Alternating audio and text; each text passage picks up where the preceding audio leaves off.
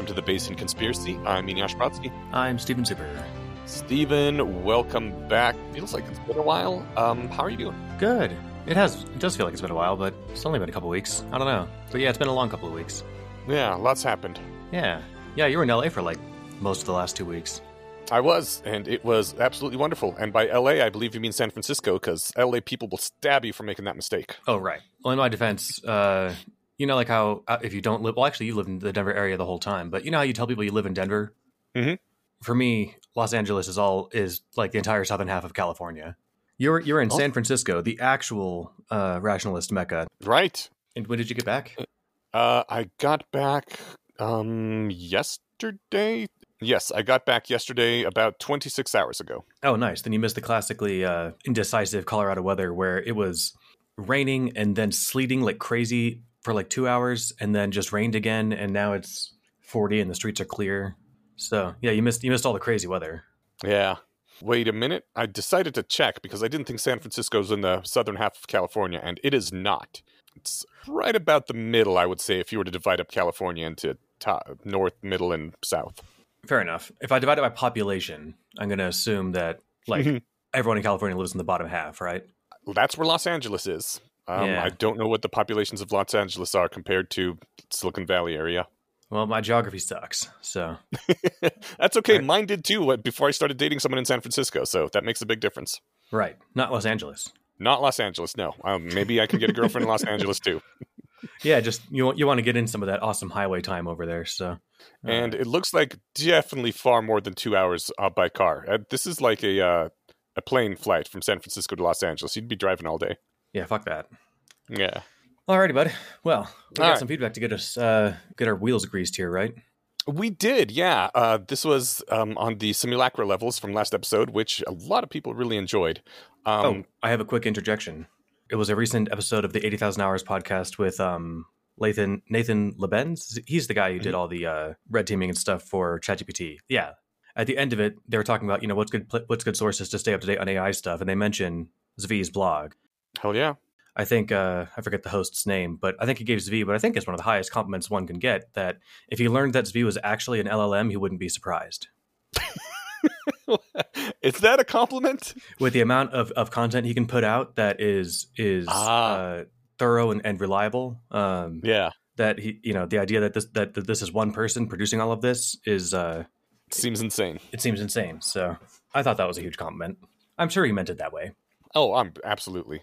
He's dedicated and just works like crazy. Yeah, he's great.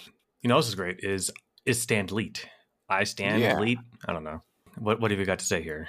I was trying to figure out like how to put level two in a good light, and Stanley has done this. Like, how's a good way to think of level two? As in good as in you know morally, not as in accurately. He says if you calculate the best way to convince your interlocutor of a true point, you are operating on simulacra level two. Hmm. Uh, the best communicators, per pre-imagine the thing they want to communicate and choose what to say, exploring that space. That is entirely level two thinking.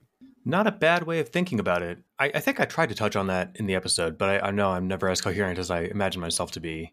There could be several reasons to believe whatever, but if I'm going to give you, you know, we have a limited time, I'm going to give you the best reasons I can think of. That's Mhm. that's level two planning. Mm-hmm. Yeah, he also had a example of level three that is socially good.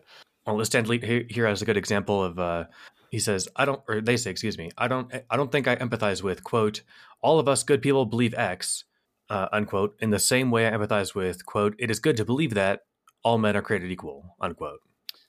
That's a great example to me because I do believe things like it's basically good to believe certain things which are not literally true, but we act as if they are true because that is the best way to run a society. And one of those things is the belief that all men are created equal, which, again, literally untrue, but you act as if it is. And uh, the idea that saying all us good people believe this, it's not exactly what people say, but that's not much different from it is good to believe that uh, X. Yeah, I mean, to to quibble with you know the the interpretation of that particular sentence, I think that the created equal bit doesn't necessarily mean that like everyone's the same height and strength or intelligence or whatever. I think it's to mean that everyone has the same moral worth. But so the difference here is that all of us good people believe this is different than saying it's good to believe that. insert thing. So I mean, the the second one seems more to more online with a level two statement actually. But it's it is very much saying that if you're a good person, you believe that. That's true. You know, I think the four levels are are four overlapping Venn diagrams. Like yeah. where you know th- this will be somewhere in the fuzzy area between two and three because Yeah, yeah. this this might be a good way to convince somebody and that could be your actual goal but you're Mhm. doing it by saying hey you know all of us cool kids think this i think your intention is part of what matters behind it as well so someone someone i think would be be justified in calling you out or rather questioning if you were to give the second statement there because the first one all of us good people believe x i think that's definitely level three the second phrasing i think is uh some, someone could ask hey is that a level two or level three framing I don't know. To me, it feels like the second phrasing is just a a different way to say the same thing. The difference, though, is that if I sub for X, I can actually be honest with the second statement and not the first. Like, uh, it is good to believe that animals have enough moral worth that you shouldn't eat meat. I can't say all of us good people believe that because I happen to eat meat, even though I'm being hypocritical. Well, okay, sure. If you actually eat meat, you can't say that, but it is, I think, implicit in the statement that it is good to believe X that all the good people believe X, and if you want to be one of the good people, you also believe X. You're right. I think I'm focusing on the word good, or excuse me, the word us in the first one, where it's ex- Mm, it's okay. explicitly othering you if you don't agree with it. Whereas Right. in the second framing, I'm with you in the we you know we suck camp because we eat meat. Um, but that's that's not the important difference that I think is trying to be illustrated here. So, uh, All right. Next hot take from Arctangent.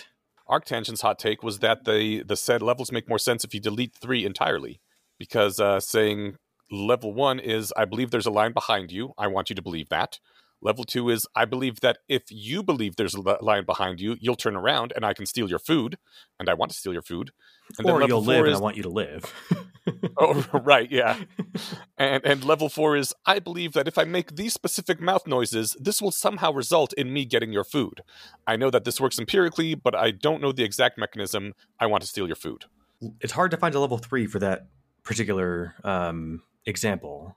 You wouldn't have time to say, you know, all of us cool elders who you know live in the the temple on the mountain believe there's a mountain be- or a lion behind you. You know, so I, I like the Venn diagram thing, and I think that three and four would have a lot more overlap than one and two.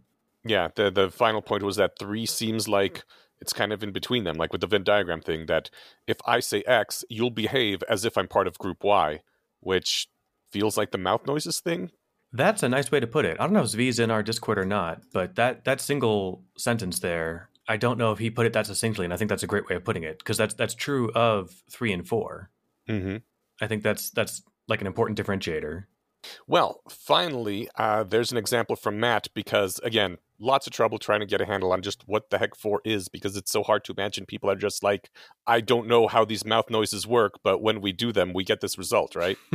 Uh, Matt says, if you have ever watched children aged 9 to 12 arguing about politics, you will see a lot of four.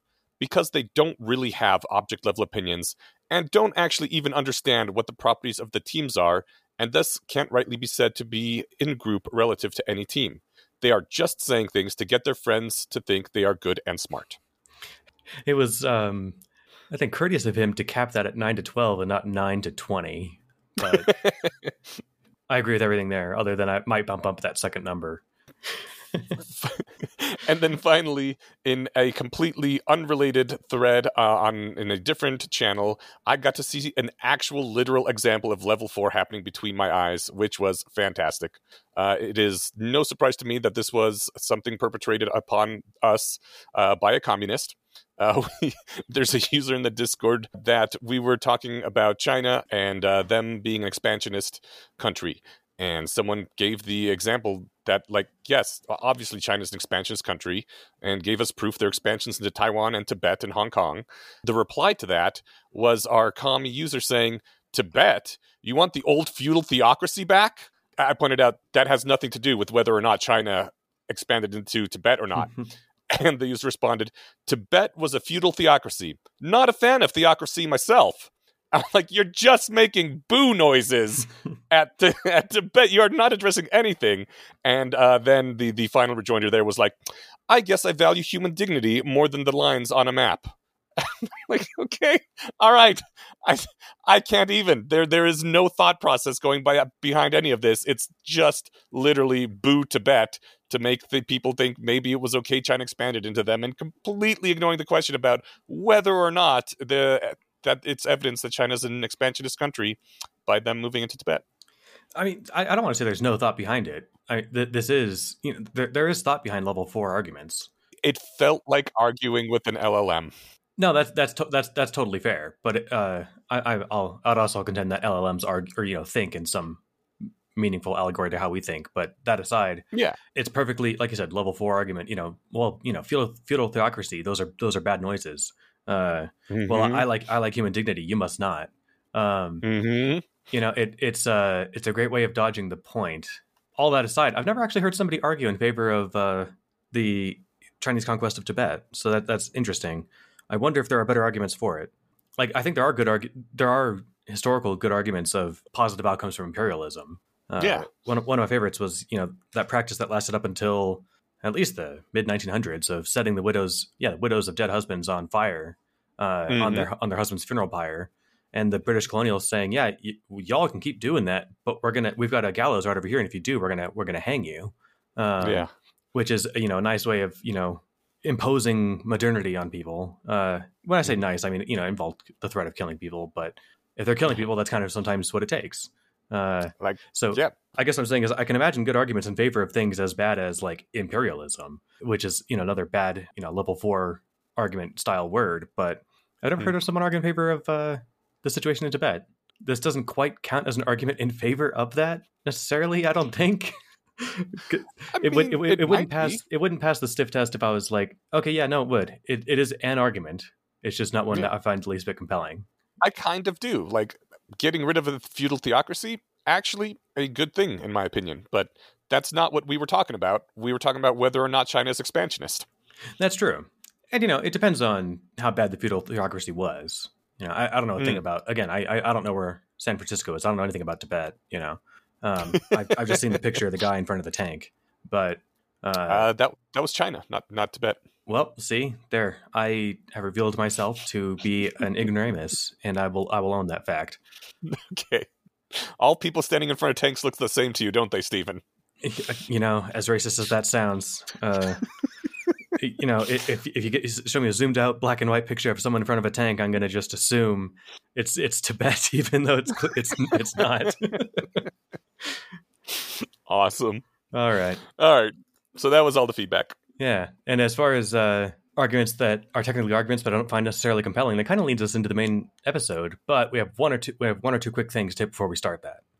Yes. All right. So we are going to be talking about how consciousness arose in humans, possibly one possible idea about it, uh, and how those are related to snake cults, which I find just endlessly amazing uh, that that someone proposed this and actually has some decent arguments for it. This felt topical because in the self indulgent episode, we talked about consciousness a bit, and it's been something that has come up in our Less Wrong um, meetups here in Denver, the last meeting or two. Specifically, I remember being in an argument, and we may have touched on this in the episode as well, where like, I just don't understand what the possible alternative is to to the humans being conscious and this actually lays out uh, a few interesting ones uh, but to the point where Matt, when we were talking, was like, you know, the whole this whole idea that you can't understand it sort of is slight basing evidence that you are a p zombie, and wouldn't that be interesting? For for the sake of historical, I, he said this I think on Discord, right? Uh, I think it was in person in the Less Wrong meetup. Okay, because I know I also said the same thing at the Less Wrong meetup.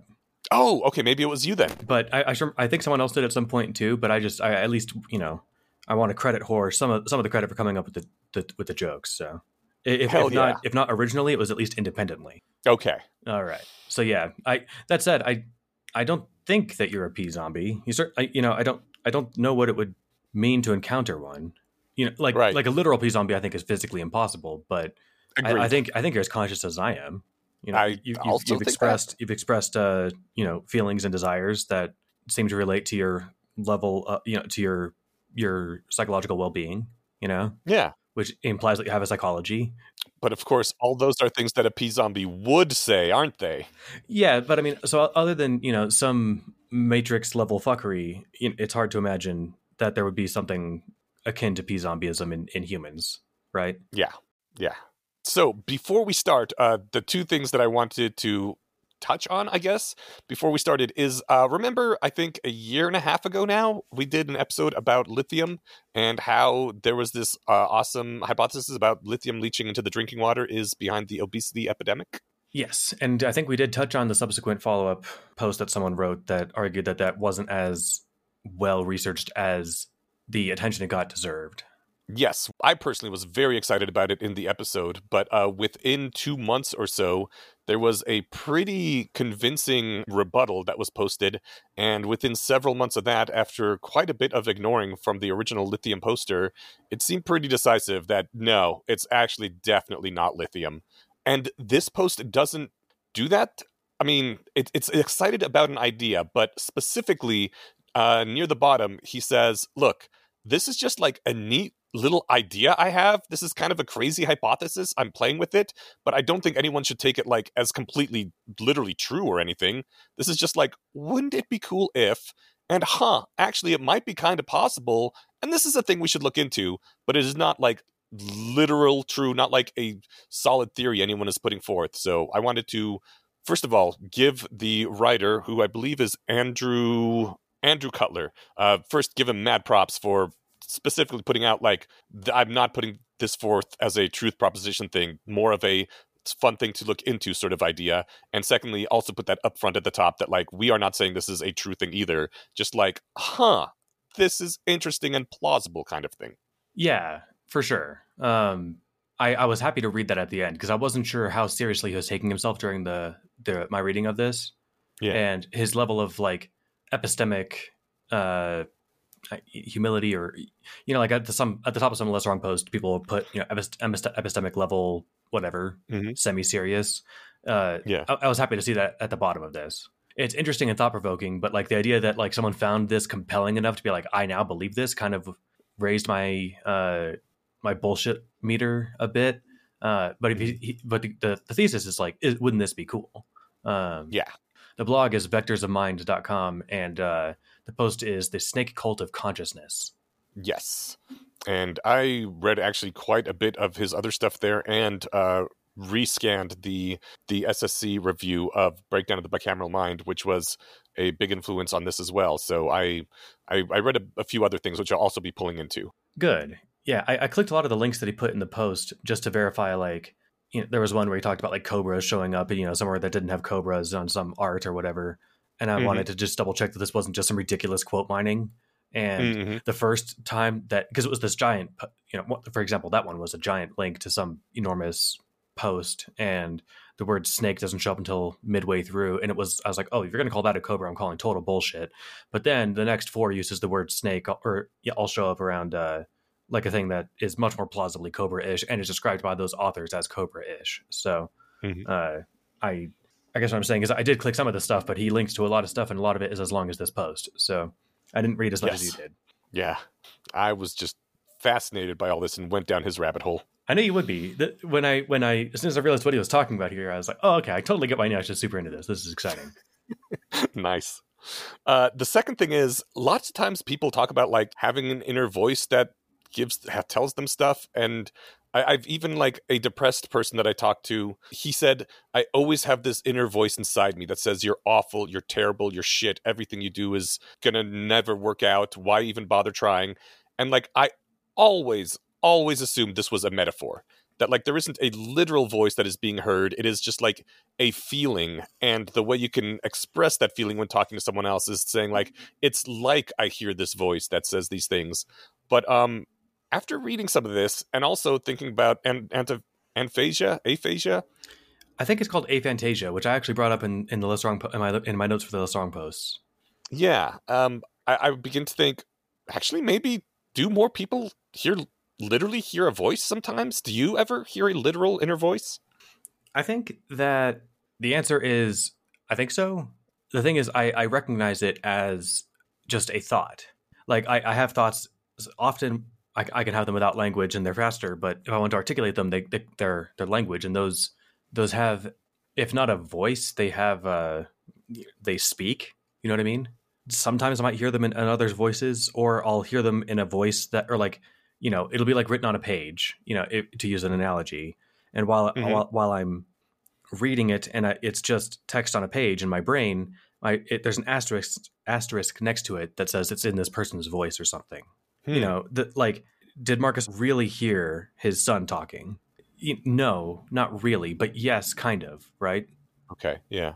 So like, I can hear a voice if I'm literally reading like something that someone said and I know what their voice sounds like. I will I will imagine their voice often. Um, or if I'm recalling like a song or movie lines or whatever, that's that's super easy.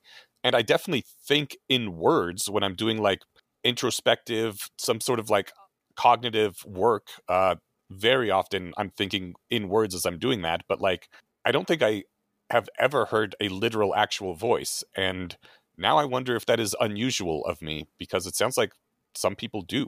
I oh in that in in that more literal sense, then I certainly don't. I um I have hallucinated sounds before, but I I can't Hmm. imagine what people are talking about. I I I think that they're using it in a semi metaphorical way where the the voice that says whatever you suck you're a worthless person or something is like an intrusive thought that that comes into their stream of consciousness you know Yeah. a- against their will, but there it is. It might sound like somebody, but I, I think if anything, it sounds like them. You know, it sounds like the other voices, and it sounds like the other voice in their head. Which is to say, it doesn't doesn't have a tone or a pitch. It's just the voice, right? I, I realize this sounds uh, somewhat hippie, but we're going to be talking a lot about psychedelic drugs in this post, so I think that's sort of on, on brand for this. But um, I'd, I'd be curious to other people's responses to that because just like everybody, I imagine you know most people are like me, so mind projection fallacy. But Yeah. uh, I, I think that that it is we all have a stream of consciousness in our head or, or multiples running at the same time. Sometimes, sometimes those take on words, and some, sometimes those words aren't words you wanted to hear, or words that are welcome, or words that you would ever say to yourself. But there they are. Um, that's that's my long-winded answer. I, I really want somebody to do more research about this kind of thing now and see if it is like the aphantasia where people who have it just thought that everyone who said, Yeah, I can see a triangle light bulb was we're speaking metaphorically when when it turns out that we're speaking totally literally. I wonder um, how we test this, but uh, let, let's put that on the back burner, or we'll let our, our smart Discordians uh, come up with some ideas on how to test whether or not you hear actual inner voices. All right, let's get into what at the heck we're actually going to be talking about now and why we're talking about hearing voices. Yeah, Do you want to kick off or should I? I'll get the ball rolling here. The thrust of this this whole art of the whole post, I'll, I'll kind of just like summarize it from the top, then we'll dive into the bottom or dive dive into it in the meat of it. But the point is, is or w- w- what he's trying to get at because it's it's kind of revealed piecemeal throughout the post um, Mhm. that there there was a time for most of human history where we were not self aware, but we were still social beings capable of speech. And by speech, he means he means not like grammatical speech with sentences and everything, but more like you know Stephen Steele or like you know Barry Good or something like that. Yeah, basically all lo- all level one speech. Um, Yeah, it's it's trying to answer part of the paradox of or seeming paradox of why humans have been around in their current form for 150-ish thousand years but have been doing you know fuck all up until about 15,000 years ago. This is you know something of a genuine mystery. The post argues that the, the discovery of of the self was the invention of introspection. B- basically we didn't come online as a species until we came up with the concept of i and we were able to identify ourselves our egos. Um, Mhm. and so and once we could do that, we could like do. I think he called it mental time travel, which means picturing yourself in the future, picturing yourself in the past, trying to relate others' emotions, and having a theory of mind of what they think. Right, properly modeling other people isn't possible until you realize that you're a person and they're a person. The the fun, you know, secret ingredient to this whole post that he thinks that the, not I shouldn't say the author thinks. Uh, he argues that one explanation for how this happened is uh, psychedelic rituals involving snake venom. Yeah. All right, so I'll, I'll let you jump in from there. Okay. This is a thing that I don't know how much I would have bought it in the times before I had taken psychedelics. But what one of the first thi- yeah, I realized reading this reading this too that I was like, I wonder if anyone who hasn't taken this will find this the least bit compelling. right, even slightly Yeah. because one of the things he speaks on I think a few times in this post but really hammers home in a few other posts is that recursion is key to all of this. The idea to keep using the output as its own input and turn the lens in upon itself that that's what leads to leads to identifying a self and becoming conscious and having this idea of yourself as a separate individual entity thing. And uh, one of the things that psychedelics really do very well is supercharge the recursion parts of our brains. I mm. know I've experienced this many times where I'm just looking at something like, I don't know, a, a piece of wood with like some moss on it, and I just get deeper and deeper into the grain and all the individual little moss bits. And it's just like, it feels so impactful and interesting. But if I start having a thought, I'll recurse on that thought and go spiraling deeper into that thought. It's a common thing with visual artifacts. You look up in the clouds and all the edge of the clouds start going fractal and becoming more complex and tinier and more detailed and smaller. And none of it's happening in real life. But like the psychedelics really supercharge recursion to a huge degree. And he says that is the mechanism that tipped humans over into recognizing that there is a self there and that this has been proposed by other people as well. He, I forget who it is that he quotes, but the idea that um, the psychedelic rituals were a huge part of ancient cultures, and that a lot of older art depicts what could be possibly mushrooms. Andrew Cutler's proposition here is that um, sure, maybe I, that that sounds entirely reasonable based on what psychedelics can do to the brain, but eh, like eating mushrooms, I, I don't know, like it might work. But you know what's weird? Every single religion and ancient myth that I can find has a lot of snakes near the beginning creation myth, and the snakes are always associated with wisdom. Like, dude, the, the staff of Hephaestus, the thing that you see on all medical buildings, has snakes winding up the staff, right? Why? Yeah. I, have you ever asked why? I, I know I have at some point actually, but it, has been a long time, and I don't. I, I must not have gotten a very memorable answer. Um, it's it's bizarre and it doesn't make any sense because snakes freaking poison you. But it's because in pretty much every ancient society, snakes are seen as um, bearers of wisdom, imparters of truths, and specifically like mysterious truths that are hidden that you're not meant to know. And he says, you know, there is a psychedelic in nature which comes and finds you that you don't have to seek out and accidentally put in your mouth. Uh, and that's snake venom. It's kind of a bitch. It's not going to be a good trip. A lot of people aren't going to survive it. But if you do survive it, you have the psychedelic experience.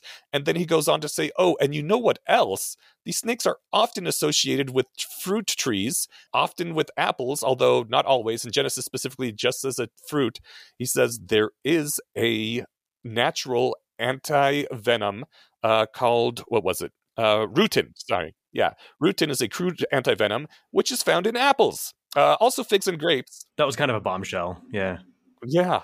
That uh, if you were to create a ancient ritual, if you were to survive the sort of snake bite and there's already sort of a folklore or your culture later develops a folk medicine of like if you get bitten by a snake oh my god load up on apples maybe you'll survive it it gives you a better chance if you're to going to create a sort of magical ritual which can help wake up other people and give them consciousness too you'd probably want to load them up with apples or or something similar first before they get like a little injection of snake venom to survive it better and uh, wouldn't you know it, a lot of early religions also have a lot of um, apples associated with their snake myths.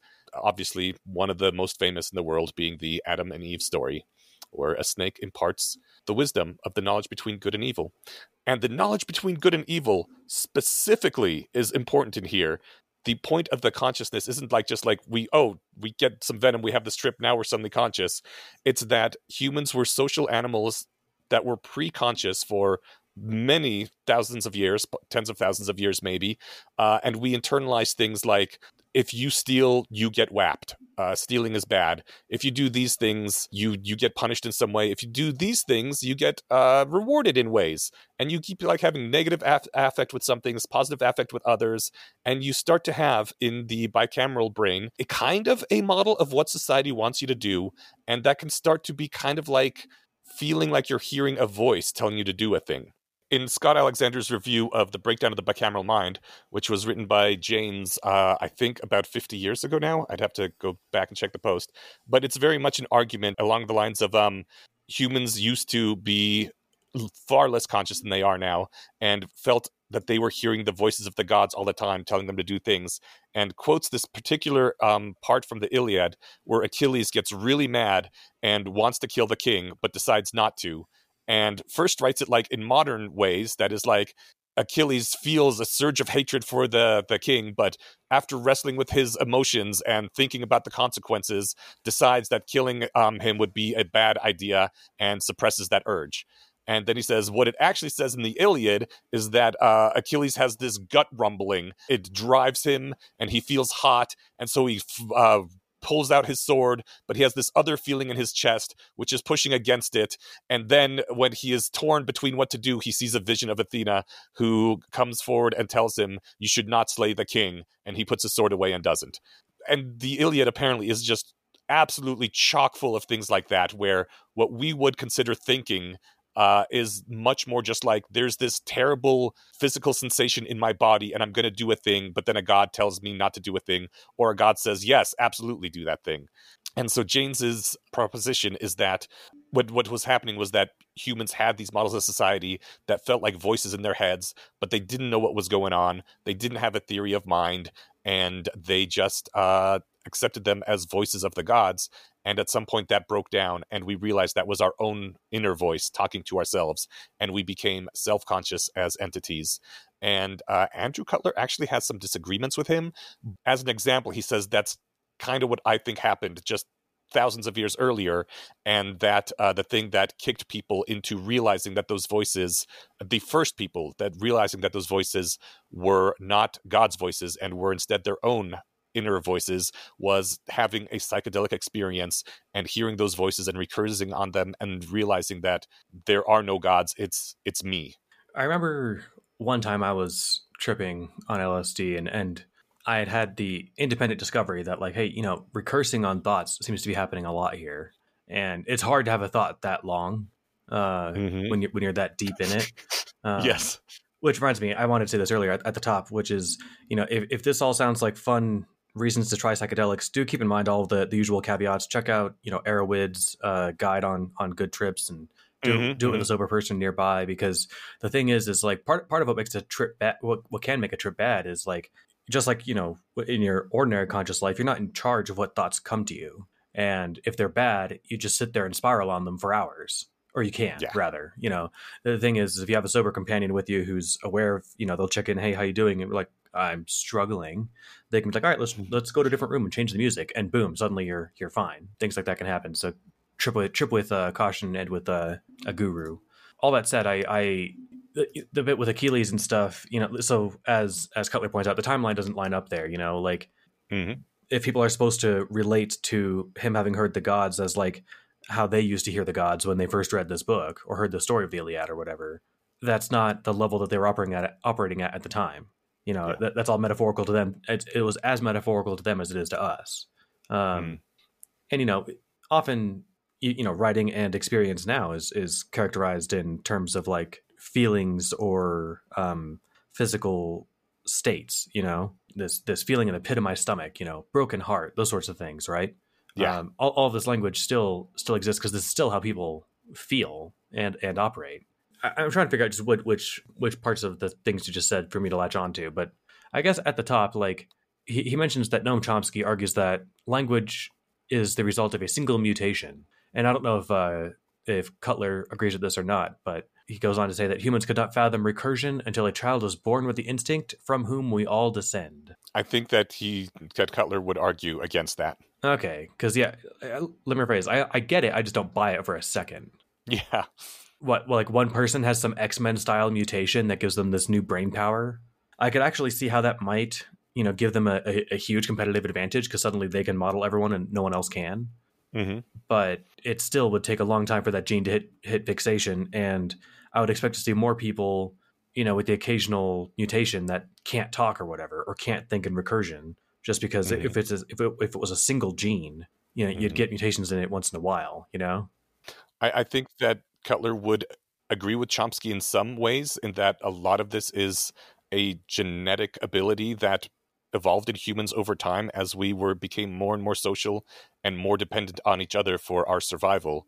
And he specifically calls out things like our handicapped gut, our retarded gut, the way it's too short to process foods if you don't use fire, our weak jaws. Um, uh, he, he points out to a, a lot of things that was like, look, humans cannot live without other humans.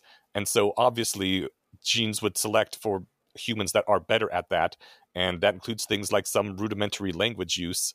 Um, so I, I don't think he would agree that it's just like one thing where humans were pre-verbal and then a child is born and for some reason that child can talk he does strongly agree that language is what we use to recurse uh, it is how we think on the second level the higher order level but that that language already existed in a very crude form and just once we were able to start using that language he specifically says that uh, grammar could not have existed until after the awakening of consciousness because grammar requires the ability to think in recursion and in taking yourself as an entity yeah, and I guess I should emphasize you're right about the, him not agreeing with Chomsky because he, he puts in, in bold in this post. I propose that the concept of self was discovered and diffused mimetically via psychological psychedelic ritual. This led to a fundamental change in human psychology. Yeah. He says, with that, we could discard the genetic constraint and fit the date of cognitive modernity to whatever the data suggests. Yeah. This is a question I have for the end, you know, just to kind of raise it throughout. It's not clear to me why my great great great ancestors needed to to get bit by a snake or or eat a mushroom to develop recursive thought, but I didn't. I think he touches on that in this post, although maybe it was the Eve theory of consciousness post. I think it. I think it's mainly the Eve one, but I think I think he touches on it, just not the least bit thoroughly or, or compellingly in this post anyway. At least to my okay. reading. You know. He, he says it's basically a continuation of natural selection that at first only a few people, even if they do get bit by the snake, have the ability to develop this consciousness. But as it proves to be very valuable for continuing your tribe and having more descendants, uh, more and more people are born with the ability to be affected by the venom and to develop consciousness. And over time, they like can do it with even less venom. They just kind of have a natural propensity to fall into that quite easily. And given even more time, you can start having people who don't need the venom at all. Like the genes are just powerful enough that if you teach somebody about a theory of mind, it comes to them naturally without needing the psychedelic to kick them over. So you need the psychedelic originally to kickstart it, to trip it into existence. Um, but once it's there, the extra advantage that it confers uh, gives people who have those genes a much greater fitness advantage, and those genes become stronger and develop us to where we are today.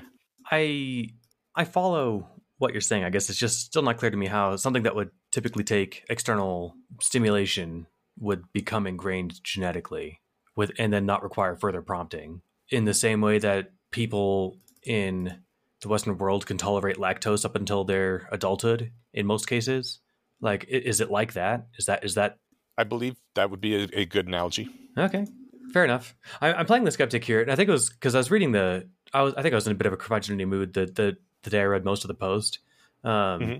and then i realized that i shouldn't correct for that because this is a thesis that i should, should be read with strong skepticism so i just kind of leaned into my uh, cantankerous disposition there. But mm-hmm he when he's talking about uh, mushrooms, he says these theories always struck me as strained. I can believe that medieval artists had done mushrooms. I can believe that entire communities of psychedelic Christians were initiated by ecstatic sacrament. But then, yeah, for reasons like you pointed out, he, he doesn't buy that to explain everything. But I wanted just to mention, if you hadn't heard of it yet, and it's it's related to this, if you find this this post interesting, uh, Brian, I think uh, Murder Murderascu, um, I don't know Murderascu, um, I don't know how to say his last name, um, wrote a book called uh, The Immortality Key, where he talks about the mystery of Eleusis. Uh, that was a, a Greek religious rite uh, that was done, I don't know, um, you know, I don't have the ballpark time around. Let's say 2,000 years ago, ballpark, right? Okay. And it would involve taking people up on this, you know, arduous hike to go basically trip trip balls in some temple then they'd come down, changed people, and and talking about all this new wisdom and stuff they had, and it was it was one of those kind of like you know imagine the uh, just the secret cult. All right, you're ready. They come they come take you, and you're ready to go see this this rite of passage that only some the, the secret elites are allowed to see behind the eyes of God or whatever. Right. It was a wonderful conversation. I'm bringing it up because he was on Sam Harris's podcast uh, recently talking about this book, and it was it was really interesting. Sam had had an insight in it that I wanted just to point out because this would relate to to the snake thing, which is that to to primitive people unaware of chemistry and drugs, they would think that what's happening is just reality. Mon- you know, the same the same way that them seeing the clouds on the walk up the mountain was reality, right? Mhm. That it's not this mutated reality behind a psychedelic. They they would think Oh, I've just right. I've just experienced something real. Um, Mhm. Not to say that psychedelic experiences aren't real. You, you get what I'm. uh, The word Yeah. real there is is it's kind of like you know hearing voices. Um, but Yeah. y- you know the experiences you have on, on trips are real, but the they're in the context of I've done a drug and everything should be taken with with a grain of salt. The idea that if you gave LSD to somebody who had no idea what drugs were and they just had a crazy day, you know, especially if you if you compounded it with again some crazy hike and a bunch of dehydration and stuff, they would think that I just talked with God for a day, right? Mhm. And and they would have no dis- differentiate way to way to differentiate that from their other experiences.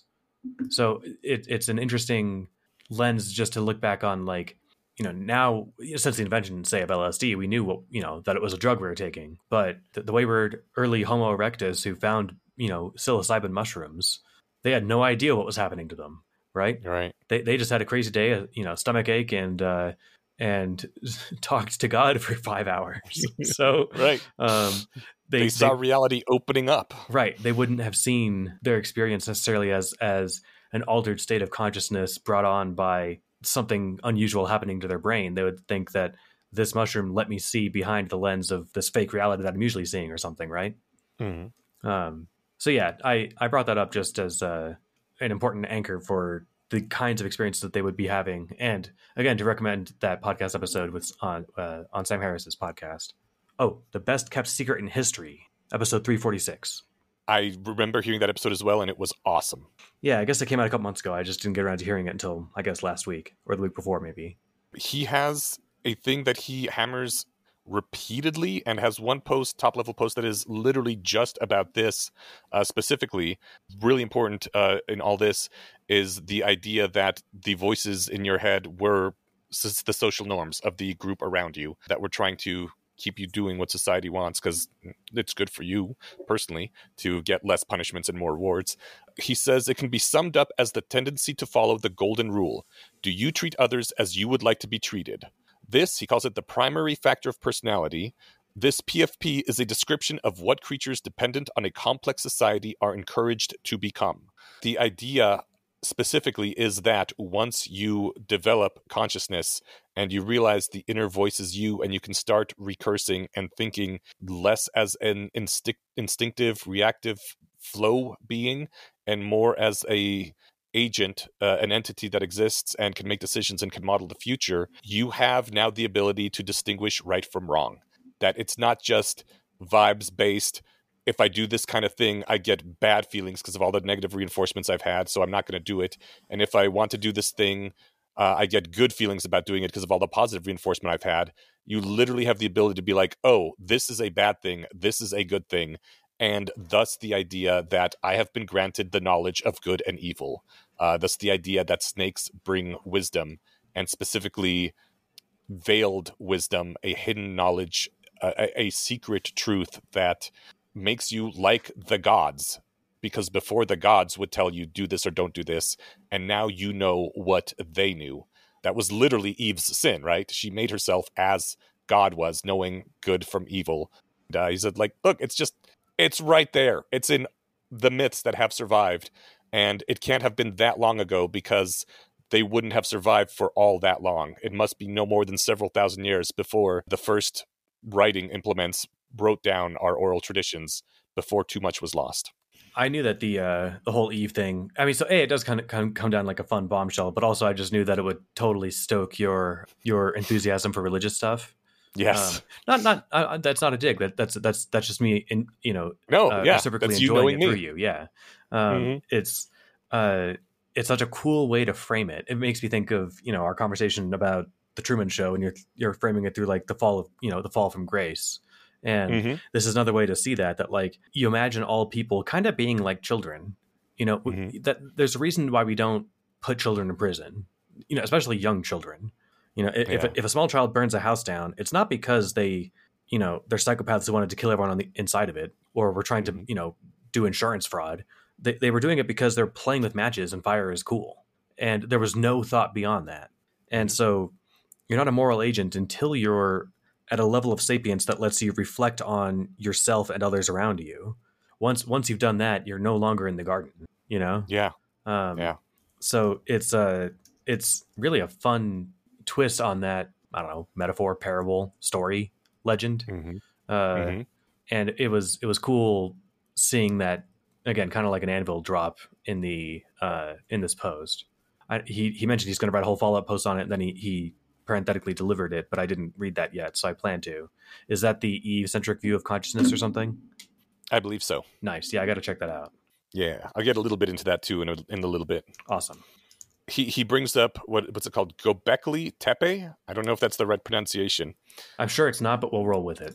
Okay, I know It it's got to be close because that's how it looks. I don't know. Who cares? it is the oldest religious building ever discovered. Can I set this up? Actually, Please do. he, he know, He's talking about all the snake business and the origins of, of old myths, and he, he he's like, well, if that was true, then that would mean that the first religions would be ones of snakes, and it would immediately precede the invention of agriculture. Surely that's not the case. And yet, Mm-hmm. we have exactly Mhm. this in Gobekli Tepe, Tepe, the first temple built about 12,000 years ago.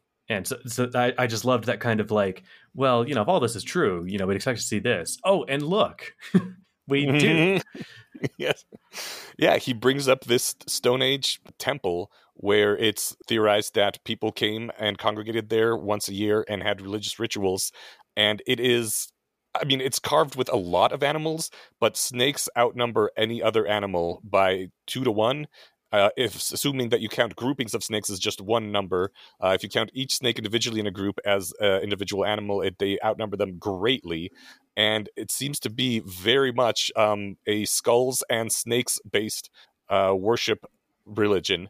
I think I remember reading about this when it first was uh, discovered because it was kind of a big deal. Like there weren't religions that dated back that far, or at least no artifacts of them that we had any organized religions. And uh, it was always thought that first humans had agriculture and kind of domesticated themselves, settled down into one area where they could farm the land, and then religion grew out from there. And this kind of turned that around completely because this was discovered before agriculture had been invented by humans or discovered by humans, depending on how you think of it. And people are like, how how did religion come first? His um, proposition is just like, obviously it came first because the snakes tripped people into original consciousness like probably 20,000 years ago ish. He's like, eh, rough number. And over time, people discovered how to um, harness that. So it wasn't just an accident. One person got bit by a snake, and so you have one conscious person for a while until you know they lose it or or they die, and uh, then you got to wait for someone else to get bitten by a snake. Eventually, someone manages to develop a ritual based on eating apples and injecting someone with a bit of snake venom, and it becomes a literal snake cult, uh, and spreads because now people have this this algorithm for how to uh, create consciousness. It diffuses throughout all of humanity, and by the year twelve thousand, well, by about twelve thousand years ago, it is widespread enough that there's now actual temples people are building to this snake cult. And at this point, now that we have consciousness on enough of a scale that a lot of people can actually think about the future and plan things, uh, they start agriculture soon after. It's an interesting argument. You know, it, it's one of those things that, like, again, it's really fun to think about. Mm-hmm. And I, I guess I'll, I'll, I'll try to quit caveating with this, but I'll still point out like the things that didn't didn't resonate with me. But I don't find this argument compelling. I find it mm-hmm. interesting. With that said, this that was it's so fascinating to think about that, right? Yeah. I have a huge Christian religion fetish, and this is just absolutely feeding it. Well, so so putting it in that framing actually is nice. I mean, so was Eve's sin eating the apple, or was it convincing Adam to try it? Like, you know, being being duped when you're just a mere child is, I, I think, is is blameless. You know, Yeah. I, I'm sure that somehow religious scholars of of whatever Christianity will will know more about this and disagree with me. But the running with with my version of it, like if I if I get bit by a snake and or whatever in this in the analogy, eat an apple, and, and suddenly I'm a sapient person, and, Mhm. and I'm the, I'm the only conscious person in the room full of unself aware children. Am Mhm. I doing something good or bad by making them self aware themselves? It's an interesting question, in part because I couldn't find the post when I was reading through this earlier today, refreshing my memory, so I don't even remember if it was Cutler that posted it or if it was somewhere else, but I've read a number of posts about uh, flow states. You know what a flow state is. Like we've all experienced it sometimes, where you're just perfectly in the zone and everything seems to be going like barely without even your conscious involvement. You're just you're hitting all the notes on the guitar or you're absolutely sinking every basket. You're working together as a team. Everyone's doing exactly their role and it feels so good, right? I would add to that that it doesn't necessarily have to be that things are going well. It's just that you're in a zone of of not reflecting on what you're doing, just doing it. You know, you could be sitting yes. there consistently failing to play the guitar, but you're not. It, it's it's a lot like you know being lost in the state of having taken drugs, where there are, are especially during most of the time that you're you know tripping, you're you're not aware that you're a person you know with a name that had a past who, mm-hmm. who took a drug this morning. Mm. Similarly, when you're in a flow state, none of that's occurring to you either. You're yeah. you're you're there. It's just the raw experience. Yeah. I love your description of you're not thinking about anything, you're just doing. It's often a very sublime experience. And uh, one article I read about this specifically talked about a group of young boys who early, just recently um, met with humans, hunter gatherer tribe. Uh, they were out hunting and like how they fell into the four of them fell into this sort of like almost hive mindish flow state where they were working together and one of them drew the arrow and the other one just like pushed his hand just slightly just adjusted his aim just because like it felt right. So he just like pushed it slightly and the other guy just accepted it and let the arrow fly and like they hit their their prey and like everything was amazing. And uh, what he says specifically about this is that before you were conscious, all humans were perpetually in a flow state, and all animals are as well because there is no thinking, there's no planning for the future, there's no concern about yourself, there's no knowledge that you're going to die someday. You're just executing on instincts and taking in sensory data and moving and responding to it and it's it's kind of a great pleasant way to exist and when you become conscious that is taken away from you and sometimes you can fall back into it for some periods of time but you are now out of that garden that way of being that elysium that eden and you're you're cast into a harsh cruel world where you're tormented by your own thoughts and the gods that would talk to you have left you. Like, I mean, that's literally when you get cast out of the Garden of Eden. Not only was it a great place and now you're in a shit place, but you have been separated from God and God does not talk to you anymore, except just every now and then he'll drop some cryptic hints or send, you know, a scary angel messenger. Or set your fire on, or your family on fire to teach Satan a lesson about gambling. Right.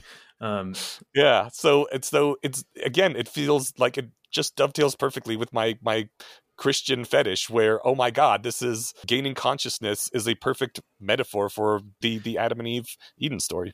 The only thing I want to add, and then we'll we'll actually try maybe to give our own answers to whether or not it's good or bad to raise somebody to consciousness, is that I, I kind of imagine the plane of existence in you know young childhood slash the Garden of Eden as like just kind of this flat terrain, right? But mm-hmm. when you introduce higher levels of thinking, you introduce peaks and valleys Mm-hmm. There are there are states of well being that you can reach. I think only when you're conscious and self reflective. You know, I don't think you can have yeah. true love as a five year old. Um, oh, like that's a good point. You know, so like there are there are states of there are ingredients to the good life that I think none of us want to live without that aren't possible without having the same capacity for the kinds of miseries that come with being conscious. Mm-hmm. You know, so, so yeah, you're aware that you know you, you've got a bunch of tasks that whatever you need to do and burdens of responsibility and, and the imminent threat of death. But at the same time you have the, the capacity for relationships and you know a a an indulgent self-awareness that you get to you, you can't have philosophy with with without consciousness right? Yeah. And and in a way that that is that can be intrinsically super satisfying even if you're totally alone. Um, yeah.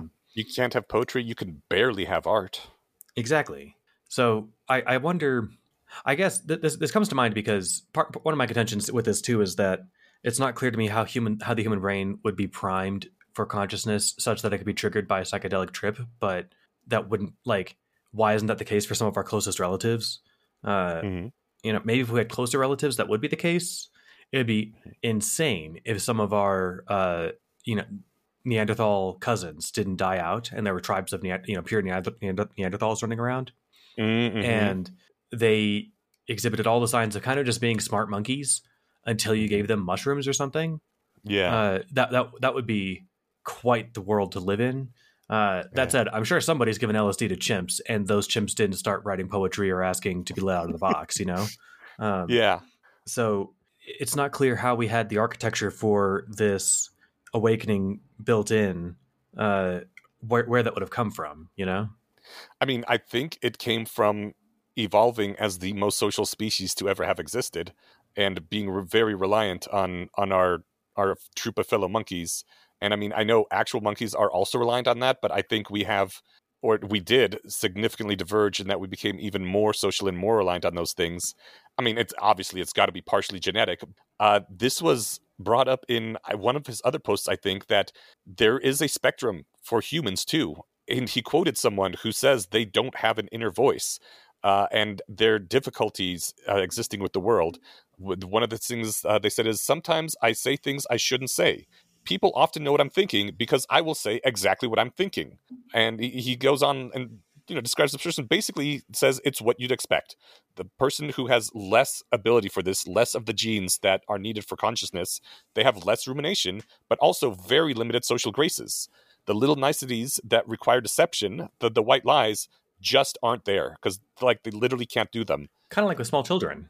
Kind of like with small children, and also kind of like with people on the autism spectrum. Yeah. Like I I distinctly remember periods where I was old enough to have thoughts about other minds, but still not being really self-aware. Um, oh shit! Like basically most of my teens. I mean, I, I guess it's hard to say that I wasn't self-aware because that, that was when I, you know, got into philosophy, you know, I was like 14 or 15, but you know, at some point maybe it was my maybe whatever tween years where like, you know, I would I'd pretend to like the music that my my peers liked even though I actually didn't like it and I knew that I was doing that Mm-hmm. but I didn't have like the level above that of understanding why I was doing that. It was it was just the one level. Uh, there was no recursion involved. So I, I remember being able to think without recursion. So even even for me, I vaguely recall my own spectrum of consciousness, Yeah. and it's it's interesting to think about. But I didn't mean to interrupt. You were saying about uh, small children, and uh, yeah, I mean, I think certainly you know spectrum disorders would fit uh, or spectrum. Do they call them disorders anymore? I'm not online. Um, I have no idea. you know, spectrum diagnoses Well, I mean, I don't like the term spectrum by itself because almost everything's a spectrum. Yeah. So autism like, spectrum. we, we should say uh, literally, yeah, yeah. the autism spectrum. Yeah, and whether it's disordered or not, it, it's it's a state of it's a condition of existing that seems to line up with with, what- with what that person's talking about. Yeah. I mean, the people with extreme autism disorders that where they're not functional, um, I think they have a lot of sensory issues which make everything worse. But isn't it kind of the case that people on the autism spectrum have a harder time doing theory of mind and the whole social skills don't come as naturally to them and things that require deception are harder? I'm not a scholar of what in the field would be called abnormal psychology. Um, that said, I know at least one or two autistic people who suffer greatly about the thoughts they have about other people's thoughts about them. Okay. and so you know like the idea of oh i i bet these i bet my friends don't really like me you know and they're just pretending so like they have theory of mind and you know are are able to articulate things like that you know still have some of the same sensory overload issues that people who have it who have enough autism that it is undeniably some sort of disorder you know so that they're pretty far along it but they definitely don't lose their capacity for for other minds or maybe maybe they never refined the ability to I don't know, do it without the invasive self thought or like the like the self invasive thoughts or something. Or what am I saying? The intrusive thoughts. I, I mean, I, I would never say that people on the autism spectrum aren't conscious, that, that don't have personhood. Everyone grab Uh, that soundbite. but uh, they might have less of the genes that are required for consciousness so that it's a little harder for them. And maybe something like psychedelics could help them for a period of time. I, I know of some people who microdose and say it helps them navigating the world. I'm glad you know those people. Uh, before I interject on it, do you know if those the person or people you're thinking of do they listen to this show? At least one does. Okay, well then I, I don't want to burst their bubble. Let me let me phrase it this way: I have tried microdosing and I've noticed nothing. Okay. Um, you know, all, all the fun promises of it, I might as well have been placeboed, um, Okay. which was a drag. But maybe I was, you know, maybe I was, maybe I needed to bump it up to slight macro dosing or something.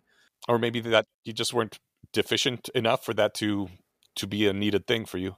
Maybe people talk about it like it can boost anybody, you know, because like one of the things when I first took LSD, I took enough to have all the visuals and kind of lose my mind, but not enough to uh, to, to totally lose the capacity of remembering that I was a person. Quick personal sidebar: I when I wake up in the morning, I am fully awake immediately. Like mm-hmm. the scenes in the movies where people like you know they get a phone call in the middle of the night and they like grab the phone. They're like, "What? What? Who's there? What's this?" I I never have that. Oh. Like unless I'm you know super unless I went to bed you know under the influence of something. I, I wake huh. up the, the, second I'm the least bit awake. I'm fully like I'm I'm fully online. Wow. Yeah, it it kind of sucks. Oh, why does it kind of suck? Because like that sounds amazing. I I sometimes get that, but usually it's a process. Because every time I toss and turn, I'm fully awake, uh, which I must oh. do a dozen times a night. Oh. And oh shit. And uh, maybe maybe the reason it sucks is because the, there are a couple times a year, maybe you know on average two or three times a year, maybe where I sleep soundly through the night, and I mm-hmm. wake up and for a few seconds it's not like I can't remember who I am. It's that I don't remember who I am because I'm not thinking about it. So a few times a year, I will come online slowly. And I, I mentioned that because that's what it was like the first time, I, and every time I take LSD or any, anytime I take a psychedelic. But the first time I took it, it was just like that feeling of waking up slowly, but it just kept happening. That was that was a remarkable sensation. Um, yeah. Going back to the autism, one of the ways that autism has been described by I don't know if they're neurologists specifically or just people who what do you call people who look into brains using fMRI machines? Yeah, neuroscientists.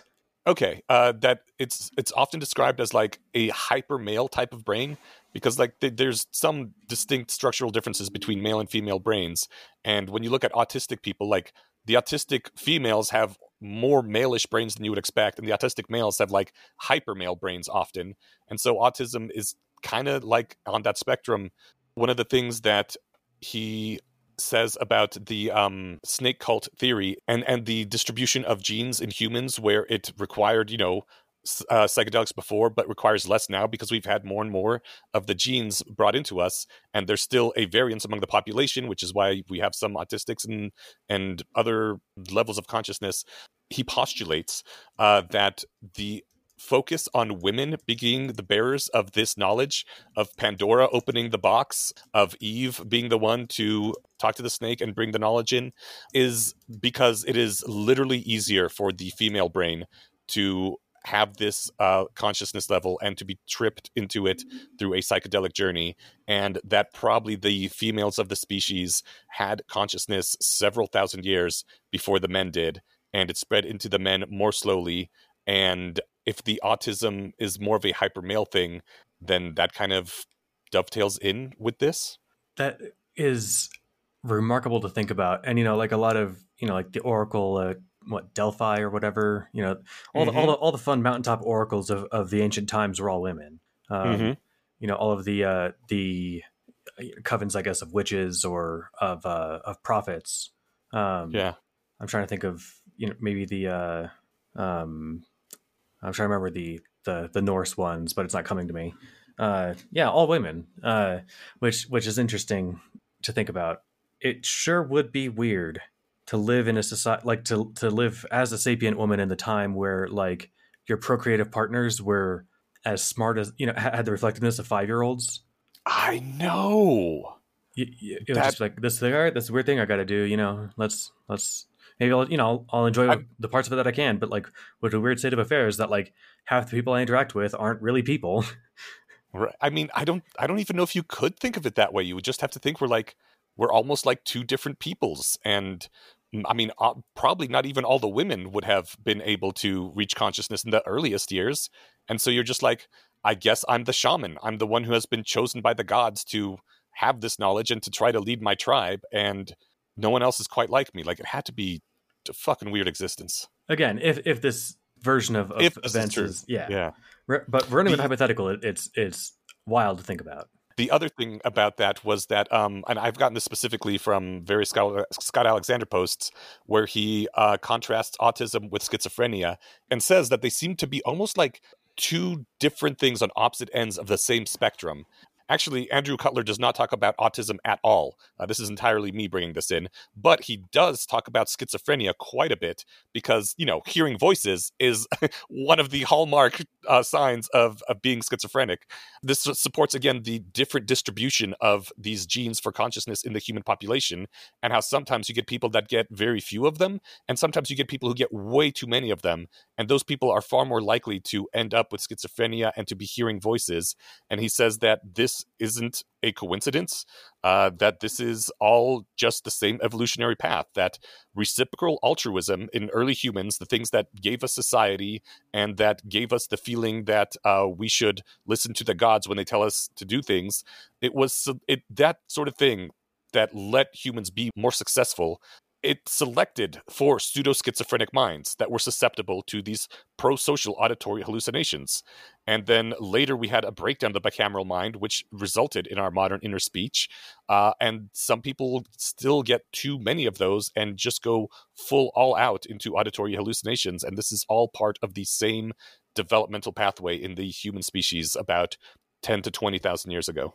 It's pretty crazy using psychedelic drugs it, this isn't a functional you're not in a functional state um, mm-hmm. you know so like when i described it as like waking continuing to wake up like one does in the morning to the point where in fact you were there and we went down the street to chipotle and i remember sitting there in the passenger seat thinking that if i was if i was sitting behind the wheel that'd be the epitome of, of, of irresponsibility because the lanes are moving like mario kart you know and it was there, there would there'd be no safe way for me to do anything if you kind of just imagine this as whatever a sliding scale where say psychedelics do slide you up more of just like the scale of being more conscious or something.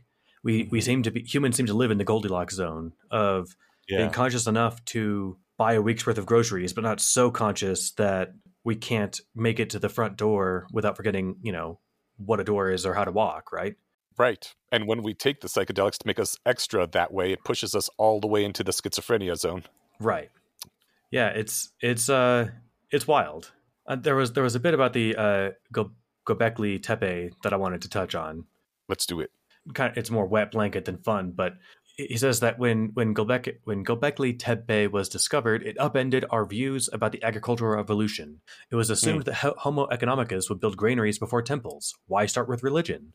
I, I guess I'm not sure what he means that it was assumed, you know, by him or by the scientific community or by like actual smart people who had actually done work.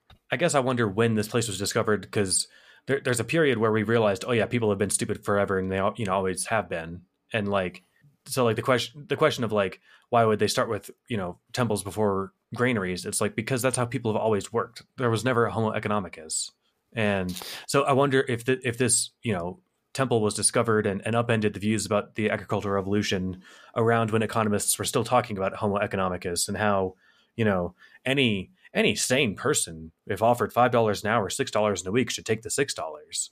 The whole econ- like any argument that reduces to Homo economicus has always felt silly and like for me like a bit of a blemish on the whole field of economics. I don't, like I'm trying mm-hmm. to think of a good analogy. It, like worse than Freudianism was on psychology because at least that that that wasn't like ubiquitous and he's always been kind of a crank. Mm-hmm. I'm tr- but I'm trying to think of like another squishy science that had some grain of or like some kind of for a while core of just stupidity to it that wasn't shaken off until like you know the last few decades. But yeah, if you had asked me, hey, would people build you know temples or granaries first? I'd be like temples, obviously. But I'm saying that with the with the hindsight of having been educated in the last you know 30 years. So yeah, the the idea originally was that um, agriculture came first, and then all of civilization descended after humans started staying in one place everything before that was just hunter gatherers with maybe some spiritual, mystical, animalistic beliefs, but nothing nothing like a religion. And then uh, they noticed that these seeds you can harvest them from the plant and replant them, and so you can just have this steady uh, food source you can count on. So they stay in one area, and then they start building structures that are permanent because they're in that one area, and then they start developing the rest of civilization around that. So hmm. that was the surprise that actually the religious um, temple came before the invention of agriculture. I guess just really quick too, I, I can think about that because mm, yeah. building a temple takes a long time, and you got to have a steady food source to build something for that long. So I guess put that way, I am I am just surprised about you know the logistics of how it would be done without having yeah. harvestable food nearby. But maybe yeah. it's not that big of a temple. and and again, what I heard was that it was probably bands of uh, humans that came to this uh, this area probably once every year during when the season was right and the herds were near there, and they all congregated and had a Gotcha. religious ritual, and like you know, over the years would start bringing stones and carving them and making a temple. All right. Uh, I, I did I did Google it just now. Apparently, uh, it, the the temple was first discovered in the '60s, which like when I saw that, it shocked me because I was like, no way! I remember hearing about this sometime in my lifetime, uh, and I was born way after the '60s. Uh, but then it turns out that they didn't actually start excavating it until '95, and that is when they started Wow. finding out all this other stuff about it. So yeah, it was it was in the recent past. and a lot of the stuff that we take for like settled science and, and obvious like wasn't settled science until you know like the 80s you know Yeah. what killed the dinosaurs was an open question in 1980 You- Oh, plate wow. tectonics wasn't widely accepted until the late 1900s i mean all, all these very basic things about like the history uh, and you know functions of our planet that we just take as this boring stuff that everyone knows because they taught it to us when we were 10 was not known when the people who wrote those books were 10 Right. Um, like our grandparents literally thought the continents were just stable for all of Earth's history. Yeah. Um, so it's it's uh it's interesting. As long as I'm wet blanketing, I want to spend a second talking about the, the snake thing, because Hmm. because snakes are an important fixture to this. You know, he picks them uh, over mushrooms or or some other psychedelic, uh, largely because of the the universal symbolism of them. And he mentioned in the post that he, he asked ChatGPT about it, and it was unconvinced, and argued with him briefly about uh, you know why why it didn't buy the whole snake thing but he wrote this in January of 2023, which is uh, before GPT 4 came out. So I did spend some time today arguing with GPT 4 about uh, why snakes are everywhere in cultural mythology. Um, Mhm. And I won't dive into the whole chat, but the, the short version is is that it's a lot of the, there's a lot of stuff that he covers that he found that he found uncompelling that I find vaguely compelling. Um, Mhm.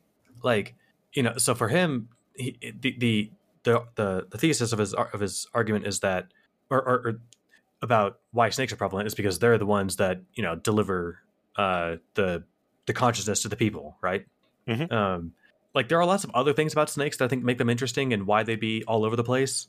Uh, you know, why are they so common on this on this twelve thousand year old temple? And this wasn't one of ChatGPT's ideas; that was mine. It's like because it's super easy to draw a snake, right? All right. Like that's, that's fair. just a wavy line. right and so you know it, it's it- just in terms of the ease of making the art of it you know like trees are also super common i think in this i should just summarize what i talked about with chat gpt i think it talked about um, ubiquity across continents dual nature of snakes uh, association with the earth uh, potent abilities um, longevity and immortality and cultural transmission etc but uh, I, I, you know, I'm thinking of like things, things like trees are also like I think in every religion, right? And that that makes Mhm. sense, even though trees don't have mushrooms or get you high. Um, they some of them do have apples, which apparently let you increase your chances of surviving some snake bites. But uh, it's it's just the kind of thing that everybody would be focused on.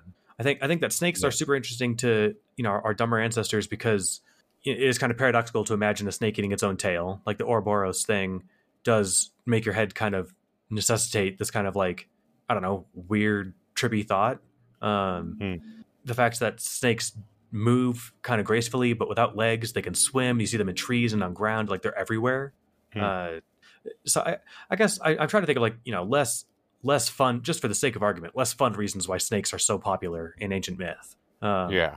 but right, those are fair points. but they are all way less fun than the idea Yeah. that you know snakes you know they if they bite you under the right circumstances you, you wake up as a person um, so there there was uh one one thing here is that it's in the post it says uh, snake cult the snake cult go- goes further and claims that religion produced agriculture uh, for without initiation abstract thought and the ability to plan would not have been present um, i remember an awesome documentary that's got to be 10 or 15 year old 10 or 15 years old at this point that uh, showed what looked like in my memory a capuchin monkeys drying seeds in the sun for like a day before Mhm. they smash them with rocks Huh. and I remember like the really low angle cameras and like you know these monkeys are like you know nine inches tall or whatever, Oh, and like cute. it's like you know holding up this big rock and throwing it down against the the nuts.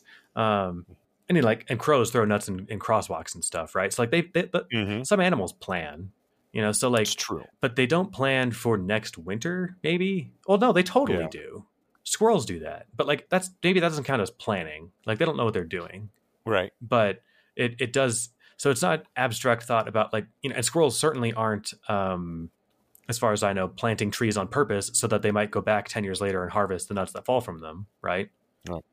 It's Uh, interesting. In one of his follow posts, he specifically talks about squirrels and their hiding of nuts and points out that evolution will make every animal exactly as smart as it needs to be to live, to, to thrive in its environment. And so squirrels are incredibly adept at, um, I guess, hiding nuts and then finding them again after the winter or during the winter. Um, uh, more so than like we would be if we were hiding nuts uh, but but uh, also he says like it it doesn't have any reason to push you any further than that, which is why he thinks there needed to be um, that humans were smart enough to be very good at a lot of social things, but there there wasn't an extra push to make them even smarter until the psychedelic thing tripped humans into into that. Yeah, no doubt there's something special that happened in our ancestral uh, distant past that made us smart enough to have this conversation. You know, we're only whatever 15 miles away, but we're having this conversation on the internet. You know, like our Mhm. our our reality now is so different from our ancestors, and we're way smarter than we need to be to survive. Right? Yeah, Yep. Um, the snake cult is one possibility. You know, there's like the um, the Machiavellian intelligence hypothesis, Mhm. which which kind of um, points in the same direction towards recursive thought, right? yeah, Um, something had to trigger that, and the Machiavellian intelligence hypothesis doesn't explain why we were humans in our in our basic form for the last you know 150,000 years, but we're we're scrounging in the dirt like squirrels up until 15,000 years ago. Yeah. Yeah, so so Yep. that that is interesting. Maybe we had to hit a critical threshold of population before some selective pressure was put on recursive thinking. He makes some further supporting arguments in follow up posts uh, to this. Uh, One of the things that he talks about in in his post, the unreasonable was it the unreasonable power of pronouns, the unreasonable effectiveness of pronouns, was that the pronoun that means I is almost identical across languages, and since languages d- diverge somewhat quickly, like we know what rate they diverge at. If it if this had happened in the deep past, it's extremely unlikely that the words would still be so similar.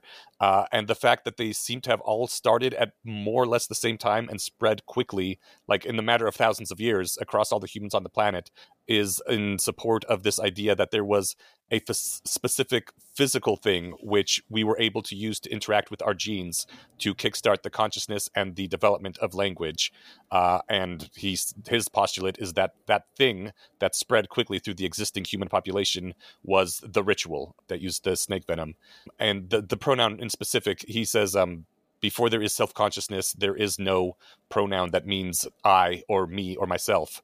Uh, that pronoun is na in the very original proto languages, uh, and sometimes ma, sometimes instead of na, it's ni. Sometimes that turns into me, which is where ours is me. But he says the the vast majority of languages have something in the na, ni, me sort of family of sounds that means myself. I want to move to the sections of stuff that only you've read that I haven't, because then I can kind of just respond to it and think about it. But all of those are really easy sounds, right?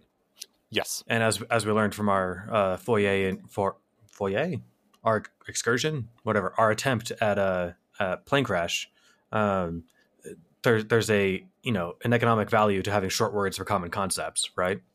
But you wouldn't have the concept of self before self consciousness. No, no, no. I'm just saying the fact that they all have some basic sound to them across languages. Oh, okay. He he does argue that it's highly unlikely they would all be so similar to Na if they developed independently. I mean, na and I sound very different, but they, They do, are they're right. all you know monosyllabic and uh, easy enough for a baby to to make the utterance, right? Mm-hmm. But but yeah, um, I, I'm following you, and that that is a a compelling point. I I tried to argue, and I didn't do it for you know I was at this for maybe 15 minutes during the day. Um, I tried to argue ChatGPT into arguing in favor of why this you know might uh, why this thesis might be true, and it didn't really dive. It didn't really give a good um, case for it, and it certainly didn't give any of these points. Uh, Hmm. I was trying to see where I was going with this. Um, you know, because it talked about, like I said, longevity and immortality, the, the shedding of skin. You know, so like that was another thing with snakes is that like the rebirth thing. It's like, look, it it you know like just like humans, it gets old and decrepit, but then suddenly, whoa, it's like brand new, but it's bigger and better. You know, Hmm. um, and I was like, yeah, but all that's you know, half that stuff is true like amongst spiders and lizards, like you know, why snakes in particular. Um, Yeah. And it talked about you know the direct human impact. Again, th- this is a drug that finds you, but it didn't put it that way. Um, Mhm. And then it said cultural amplification, which I called it out and said, look, that's a circular argument. You can't say it was popular because it got popular. Um, all right, moving on. I think I'm ready since we hit all the major points from this post to start touching on some of the things in the other posts Yeah, uh, yeah. that I found. And I would go I would go pretty quick through them since you didn't read them. Is that okay or did you have other things you wanted to talk about on this post? No, no, that was that was the plan. I think. Um, yeah, you run into this. I, I think again, my, my main thing was that why don't we need to take drugs now to become sapient? And we kind of settled on the lactose tolerance sort of of analogy, um, which is sufficient for the sake of argument. So, um, yeah, no, uh, let, us dive into some of the uh, the extracurricular reading. Okay. Well, one of the other posts is not even one of his. It's from Scott Alexander's review of the Breakdown of the Bicameral Mind by Jaynes, who we mentioned a couple times earlier. Uh, I pulled out a few things there. It seemed to be this seemed to be uh, pretty influential on uh, Cutler when he was doing his writings. We talked about uh, young kids and how they don't have this uh, earlier, and Scott did say that, like, yeah, very young children don't have theory mind. They cannot separate themselves from their emotions it's not natural for them to say i'm really angry now but that's just a thing i'm feeling i don't actually hate you which man i gotta i gotta hang around with some kids because i have not been around really young kids for a long time I mean, th- this is true of children. I know that uh, I was actually just talking about this last night, but uh, um, Annika Harris, Sam Harris's wife, teaches meditation classes to children as young as five, and Mm. getting them to identify their emotions is not something that the average five-year-old can do. that's so interesting And so, like because it feels very much like what achilles was doing in the iliad yeah, just just rolling with whatever is currently happening to you without any reflection. Mhm. And so, you know, like you'll see a kid just be tantrumy just because they're hungry or tired, but they don't realize that's why they're upset. They don't even realize they're upset. That's just how they are. Huh. You know. wow yeah I would talk to people who are around kids more than I am to uh, expand on that. I should I, I know some people who are having kids right now so Perfect. Uh, there's a thing. Uh, from that same post, Scott Alexander personally says, I know some very smart and otherwise completely sane evangelical Christians who swear to me that God answers their prayers. They will ask God a question, they will hear God's voice answer it. God's voice may not sound exactly like an external voice, and it may give them only the advice they would have given themselves if they thought about it, but they swear that they are not thinking about it, that their experience is qualitatively different than that. I'm going to chalk that up to Marcus talking to Quintus, right? Okay. I mean, Yeah. it, not only is it the most like parsimonious answer, I don't think these people are actually talking to to a god that is talking to them, but it, it seems like the kind of thing that you know I can I can ask my shoulder companions, you know, I can ask my mental model of Eneasz what he'll say, and he'll answer in your voice. Um, That's really And- cool. uh, well, I mean, if I wanted to, but like, Yeah. it- it's it's the fact that like I know that it's not really you, but if I was brought Yeah. up in a society to to be convinced that it really was, I can see why Mhm. somebody might think that. Um, but luckily, I'm not so deluded. Yeah, I think that points very much to how easy it is to to have that way of thinking again from our ancestral past, where there is just gods in our brains talking to us. Yeah, He also briefly mentioned uh, IFS, internal family systems. It's a way people think about their own cognition to help with all sorts of things. Often I see it to uh, get over depression, but it, it's thinking about different aspects of yourself as literally different people inside of you, which is also very easy for people to do. I kind of do this. I, I think I've mentioned in the past, but it's not really like me wearing you know like wearing a sign that says whatever upset Steven or something. Um, Mhm. but it, it they don't need to be wearing a sign because I know what that part of my mind is representing, and uh, this is a valuable to me men- mental exercise. But again, I'm not I'm not delu- I'm not deluded to thinking that I've I've actually you know broken myself into five different components that now I'm talking to them individually. I know it's mental exercise, and I'm cognizant of that fact the whole time. Right? Right. It- It's the, And- ki- it's the kind of thing that if I was on drugs, I might not be cognizant of that fact, though. Yeah. Uh, he talks some more about uh, Jaynes's book and where it seems like he's painting the Bronze Age as very hive mindy. And uh, Julian Jaynes argues that this is because its inhabitants weren't quite individuals. All that stuff they did, the ziggurats, the obelisks, the pyramids, were an attempt to capture not individual humans, but those humans' demons, to get the people to identify the voice that is in their head with the local deity and replace their free will with the hallucinatory god who represented their mental model of society's demands on them. Um, and later says, ideally, the, that they would think it was the literal voice of the actual pharaoh because the pharaoh was a god king uh, and that kept all of society together and working in one place. Scott Alexander specifically has um, doubts about how literally true this is, but sounded fun, so I pulled it out. No, it is it is fun. I share Scott Alexander's and Andrew Cutler's skepticism there because that's so recent that yeah. I can't think we've transformed that much in the last three thousand years. But you know, it's entirely plausible that humans now are way more socially inclined than we were just a century ago just from growing up having smartphones. Ooh, like that's a good point. you're you're aware of not just your neighbors, not just your your your local community or whatever, but the the sapient mind of you know what the internet will think of this, right? Yeah. Um, maybe maybe Oh, that man. I maybe that has fundamentally transformed how people think. maybe that's a very good argument for not letting certain gods into your head through your phone. I completely agree. Vet these gods first and be like, actually, this god seems like it makes your life pretty terrible. I'm not going to indulge that god and give him access to my brain. Yeah, I, I, I know that if I had kids, I I wouldn't, uh, you know, who knows where we would be by the time they'd be of age to use social media. But I would if I if I had a ten year old now, they would not have an Instagram account. Yeah. Um, you know, and I know that that would put them behind their peers. But I'd be like, look, it's true. You can't talk with your friends on on on Instagram, but you're gonna you're gonna be happier than they are, and I'm I'm okay with the with the unhappiness that comes with that. Uh, Your your peers are being partially swallowed by this mimetic god, and I am saving you from that. And uh, I know it sucks you can't be part of that god like your friends are, but you're going to be happy later on. yeah, Jaynes also mentions that uh, there's just tons of idols when you do archaeology. Idols absolutely everywhere, and posits that this was because idols were either cues to uh, create the hallucinatory voices to, you know, um, prompt them, or uh, just to make the conversation more comfortable. Because uh, then you actually got a person that you can see, this idol that you're talking to, rather than just talking to the air. I think the concept of idols is really interesting because so many humans treated them as like real god things. Um, when you know they literally carved them themselves earlier in the year. Like it, it's it's hard to imagine being tricked by something that you know you made, uh, but less hard to imagine that if you think that the gods are telling you to carve this thing so that they can have a corporeal form that you can talk to. it's it's uh hmm, revealing or interesting or maybe just a coincidence that the first two commandments are specifically about shutting down that kind of behavior Mm-hmm, mm-hmm. you know above no more idols above don't lie above don't kill is no other gods before me and no idolatry. Yeah. um that the most important thing to to to well i guess the second most important thing to, to god apparently was no idolatry um Yeah. i don't want to spiral on every one of these because we've got a few more to go through so We do. Yes. Okay. all right. Uh, one of the things brought up in a one of the posts is that hypothetically, if consciousness was a thing that humans can unlock, but it needs to be somehow unlocked in other people, if consciousness could be shared, then probably you'd imagine it most likely be done through a ritual, because that's you know, especially if you have to experience something to understand it, then it would probably be some kind of ritual to do it, right?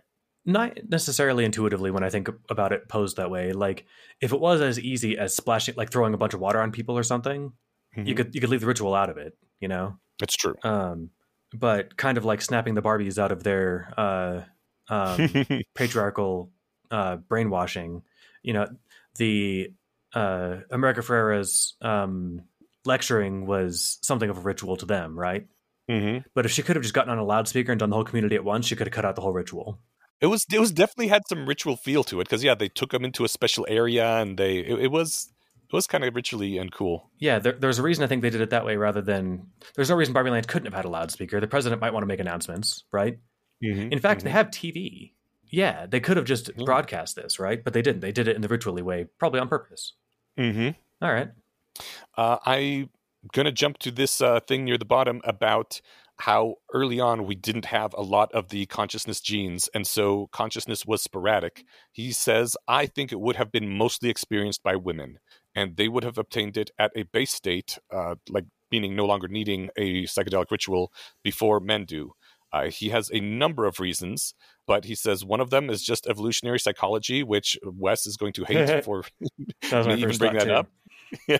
But he says, at least during pregnancy and while caring for young children, women are more dependent on the tribe. Therefore, the female niche is one of greater social adeptness and modeling of what other people want and think of her. Uh, then he talks about the general factor of personality, uh, which is one of the things people test for in personality tests. He says this is related to gender. One name for the general factor of personality is social or emotional intelligence, on which women have an advantage. In fact, it is so well known that women have an advantage in this that it is considered a validation of emotional quotient surveys, EQ surveys, if women score better than men. If they if they have the same scores as men, then there's obviously something wrong with your test because it's failing to show that women are better at this inherently than men are, like right now in the modern day. Yeah. On its face, my one sentence reply is that that could also just suggest that it's a bad test. You know, you sub out women with any other group, and suddenly that sounds like a very shitty test. I mean, not if it, women actually literally do have a advantage. Oh, I know, but saying that it's considered a validation of the of the of the EQ survey if women score better than men, like it's considered a validation of the IQ survey if uh, if white people score score higher than other people. Uh, you know, if someone said that, oh yeah, I see what you're saying. Yeah, um, so it, yeah. that would that would mean that that is a shit test. Uh, but you know, I'm not a an expert on GFP or uh, the emotional quotient, surveys, so I will leave that to the psychologists and to uh, our audience for further reading. So. He also points out that there's literal structural differences. The precuneus is the functional core of the default mode network. Uh, default mode and network are in caps, so I guess that is a technical term of something in the brain, which is a thing that is it, it is a structure implicated in self-awareness. The precuneus is one of the regions most functionally and anatomically different between the sexes. That's interesting. I'll take that at face value because I don't know what most of those words are. Yes, but you know, but uh, just just taking that at face value, that that is uh, suggestive of that's evidence in favor of the point you just made. Yeah, uh, talks a little bit more about uh, sex, sex differences in how the hemispheres connect with each other versus between each other. He has the point of genetics, where the X chromosome is enriched for genes that are expressed in the brain, and has a couple reference links that we can click. And women have two times as many X chromosomes as men do. That is literally part of the definition of being a woman, uh, and so therefore more likely to have more of those enriched genes that uh, that give them that little advantage. It's not lost on me, and it never was, that there is more genetic information in the second X chromosome than there is in a Y because there's more of it. Um, mm-hmm. But it's interesting to think that it might have, um, I don't know, more impact beyond whatever phenotypic expression. Um, mm-hmm. So that's that's interesting. Yeah. Yeah. Uh, he talks about mythology where myths that we have have women gaining knowledge first and then either gifting it to men or men stealing it from them and that a lot of uh, ancient traditions have like a originally there was a matriarchy and we have moved on from that for some reason uh, and he also talks about archaeology, where the oldest tally stick in existence has 29 notches, which some people argue is to keep track of menstrual cycles. Uh, cave artists use, often use their hands as a stencil, and finger ratios indicate that artists were more often women. Uh, so some some archaeological things as well, hmm. but just a, a, a number of various things that he pulls together, which he says it's it, it seems likely that women had this first and that it slowly uh, moved to males uh, over several thousand years. This is one of those things that he says, if this can be shown to be true, uh, would be more validating of the snake cult idea. It it's certainly thought provoking. And did most of that stuff come from the follow up post? Uh, what was it? The Eve of Consciousness. Uh, yes, it was called yes, Eve Theory of Consciousness version two. Okay, cool. Yeah, I'll, I'll definitely check that out. Ooh, ooh, ooh, wait, one last final thing. Yeah, yeah, yeah. Uh, there was a Y chromosome bottleneck in the uh, recent past around the time where he postulates that there would have been transfer of this consciousness from women to men. And uh, it oh. starts just before an obvious change in global culture and then spreads across the culture, then spreads across the world. And uh, there was not a similar bottleneck on X chromosome stuff. And he says, I bet this is men catching up on recursion and the ones that were most able to adapt and to gain the self consciousness uh, greatly out reproduced the ones that were not able to do that. That's really cool. I I definitely need to read this post because there's the concept of the the mitochondrial Eve. Um, Mm-hmm.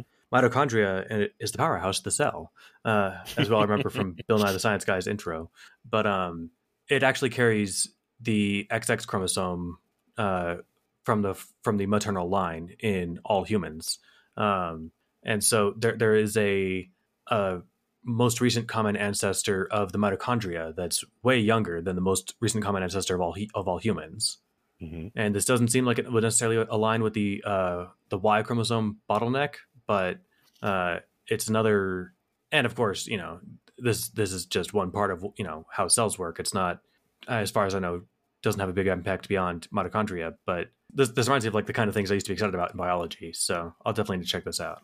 That is everything I have. Uh, again, people should read the actual post, uh, The Snake Cult Theory of Consciousness.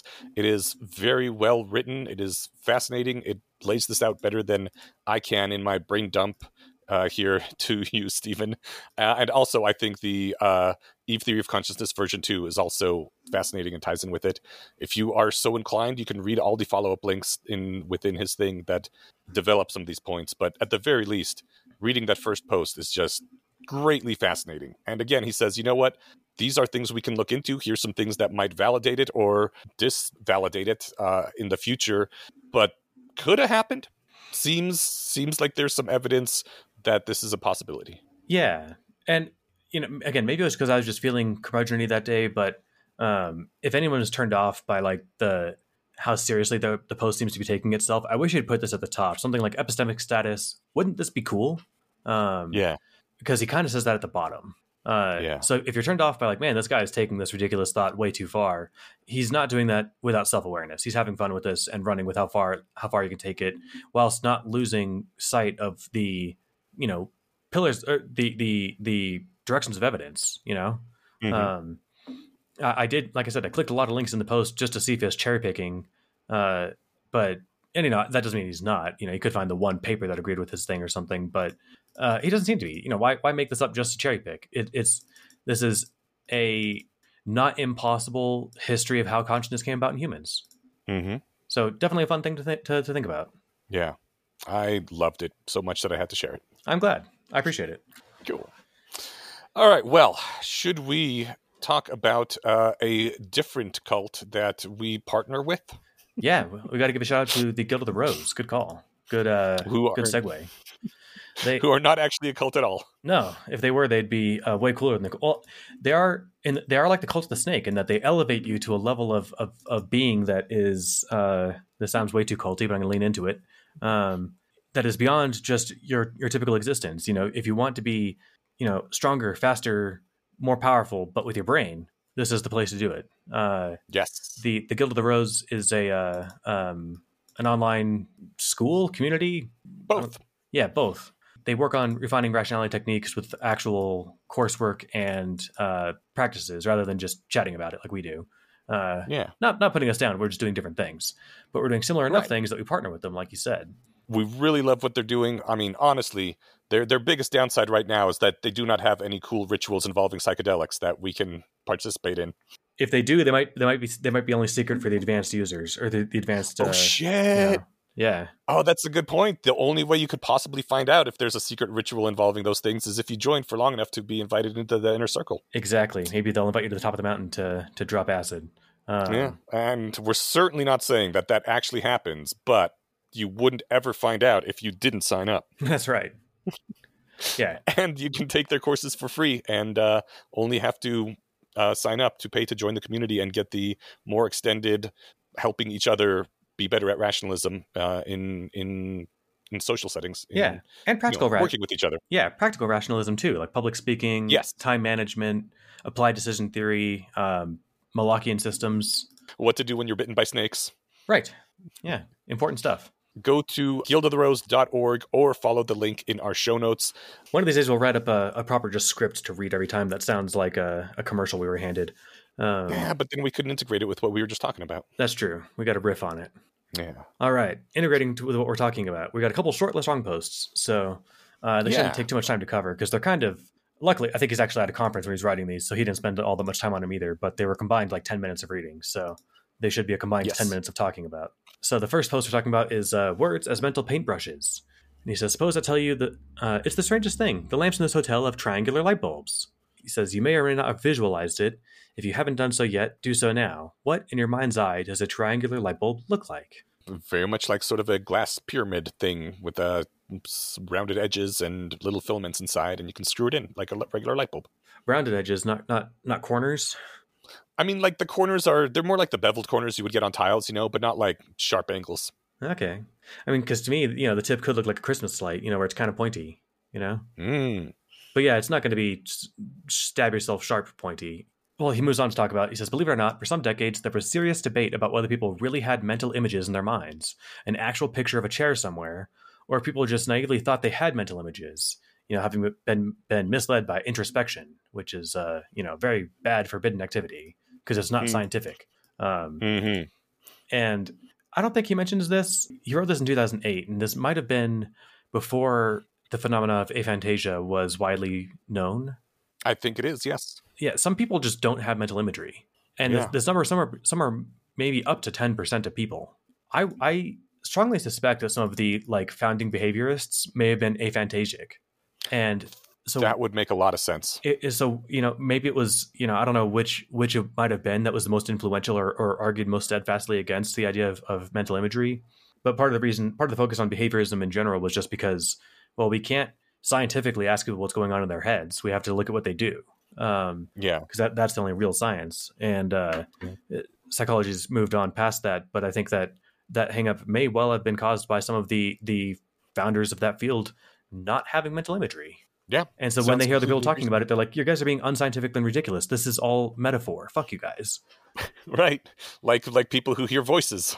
It's all just a metaphor, right? Right. He says that there's a deranged legacy of behaviorism which denied the existence of thoughts in humans and sought to explain all human phenomena as reflex, including speech. Which I thought it was kind of appropriate that this less wrong episode is with uh, this less wrong post is with this episode where we talked about the early preconscious humans that are more in a flow state and a lot more things are vibes and reflexes and instincts rather than having thoughts. Maybe it's because we tend to have our posts on, you know, rationality adjacent subjects or whatever, but uh, or our, our episodes rather. Um, Mm-hmm. but it, the the less wrong posts seem to align with our subject a surprising amount of time. Yeah, Yeah. and it's never planned. no, I mean it can't. We're reading these in order. You know. Right. Um, I I remember reading about that because I once upon a time had a psych, or I guess I still have a psych degree, but I once upon a time was a psych student, and uh, you know the idea that they denied the existence of all thoughts in humans. I think, I mean, I, I can't remember when this was taught to me or who said it, or you know the context of any of it, but I believe my thought at the time was that there's no way anyone actually thought that. I think they dismissed that as unscientific and therefore not part of the field. But Mm. that might have just been my takeaway. Maybe there were actually people actually arguing that. Yeah. If they were, I have no idea where they thought those thoughts were coming from. Hmm. Right? I mean, was the was the person making that argument a philosophical zombie? it's almost what it sounds like, right? Yeah. It's like what would lead lead them to think that other people, you know, or what would lead them to have that thought if they're, Yeah. if they're going to deny the existence of thoughts? Well, the world can only wonder. You know, speaking of aphantasia, one of the things that kind of annoys me about it is oftentimes people are told to like picture an apple. You can't do it. You may have may have aphantasia, which I hate because when do you ever imagine an apple? Like never. I sometimes have a hard time picturing an apple, even though I can do an entire movies in my head. You know, so I, I think it would be easier to ask someone like picture the face of the person you most love because they see that a lot. Or like in my case, I often run around thinking just like picturing if I had a lightsaber and I could slice through this thing. Like I can literally see that very easily on demand, basically. And uh, things like that are when you try to do something that's like fun and and just visually memorable. That's it's like I could totally picture what it would look like for someone to kick in my door right now or to have it like blown open with Dumbledore magic. It's super easy, and I think those are much easier to imagine than like picture an apple. I'm like I don't. I don't know what an apple looks like. When's the last time you saw an apple?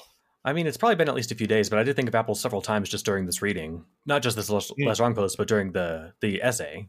Um, oh, yeah, good. because it's mentioned so many times. But it, it's funny, it's- you know. Speaking of everything being a spectrum, I think the uh, I can't remember the word for it. There's there's a condition by which people can't recognize human can't recognize people's faces. Um, Mm, yeah. uh, what is it called? It's not going to come to me. Anyway, uh, I think I have that to some extent because Mhm. I'm really, really, really bad at picking out people, even people I know. Um, and uh, it, it makes, I think, watching TV shows, movies, movies with me kind of annoying if I'm asking, is that the same person from the last scene because they changed shirts or something? Uh, right. what was interesting is in this post he talks about how one way to test if people can can imagine stuff like in their minds is having them imagine a shape and then ask them to rotate it does it become this shape and Mhm. i've done that a ton because i've been doing twin studies stuff since i was uh, a baby and that's one of the common exercises is those sort of uh, spatial manipulation cognitive tasks i guess and what I didn't know until I reread this post is that the time it takes to answer whether or not this shape can be that shape actually correlates with how much rotation you have to do to make it line up. And you found that to be true? I mean, I think it must be. I'd have to I'd have to think of, I'd have to look at some examples. You can find these online super easily, but um and I haven't timed myself, but no, definitely some you just look at and like, oh yeah, turn that, you know, a little bit clockwise and that's it, right? Other ones you're like, okay, got to rotate. Yeah, the, the longer ones are the ones that are more rotated. Hmm. You know? Um Yeah. and so especially if you're like you're allowed to flip the shape or something so Yeah. uh, yeah the more work i have to do with the shape the longer it takes which is evidence of the fact that i am actually picturing the thing right Mm-hmm. or is it just is that necessarily evidence of that or could i just be looking at the two shapes and you know not actually picturing either of them moving just trying to smash them together and see if they fit and that takes more time if they're less aligned I don't know. I haven't taken one of those tests and I don't even know how long. I guess I'm, I'm not sure if it's evidence in favor of visual imagery or not, but it is interesting, and it is fun Yeah. that the the time it takes to uh, give an answer uh, correlates to how long it, or how far ro- rotated away it is from the, the original shape. Any other things to hit on this point? Yeah, he says that words, uh, or rather, the concept behind the words, are paintbrushes. You can use them to draw images in your own mind. Uh, he said, um, think of a green dog as one of them, I think. Uh, literally draw if you employ concepts to make a picture in your visual concept, uh, cortex. And by the use of shared labels, you can reach into someone else's mind and grasp their paintbrushes to draw pictures in their minds. Sketch a little green dog in their visual cortex. it worked. it did. Uh, but then it goes on to say, I, I, but don't think that it's the symbols or the letters that draw pictures in the visual cortex.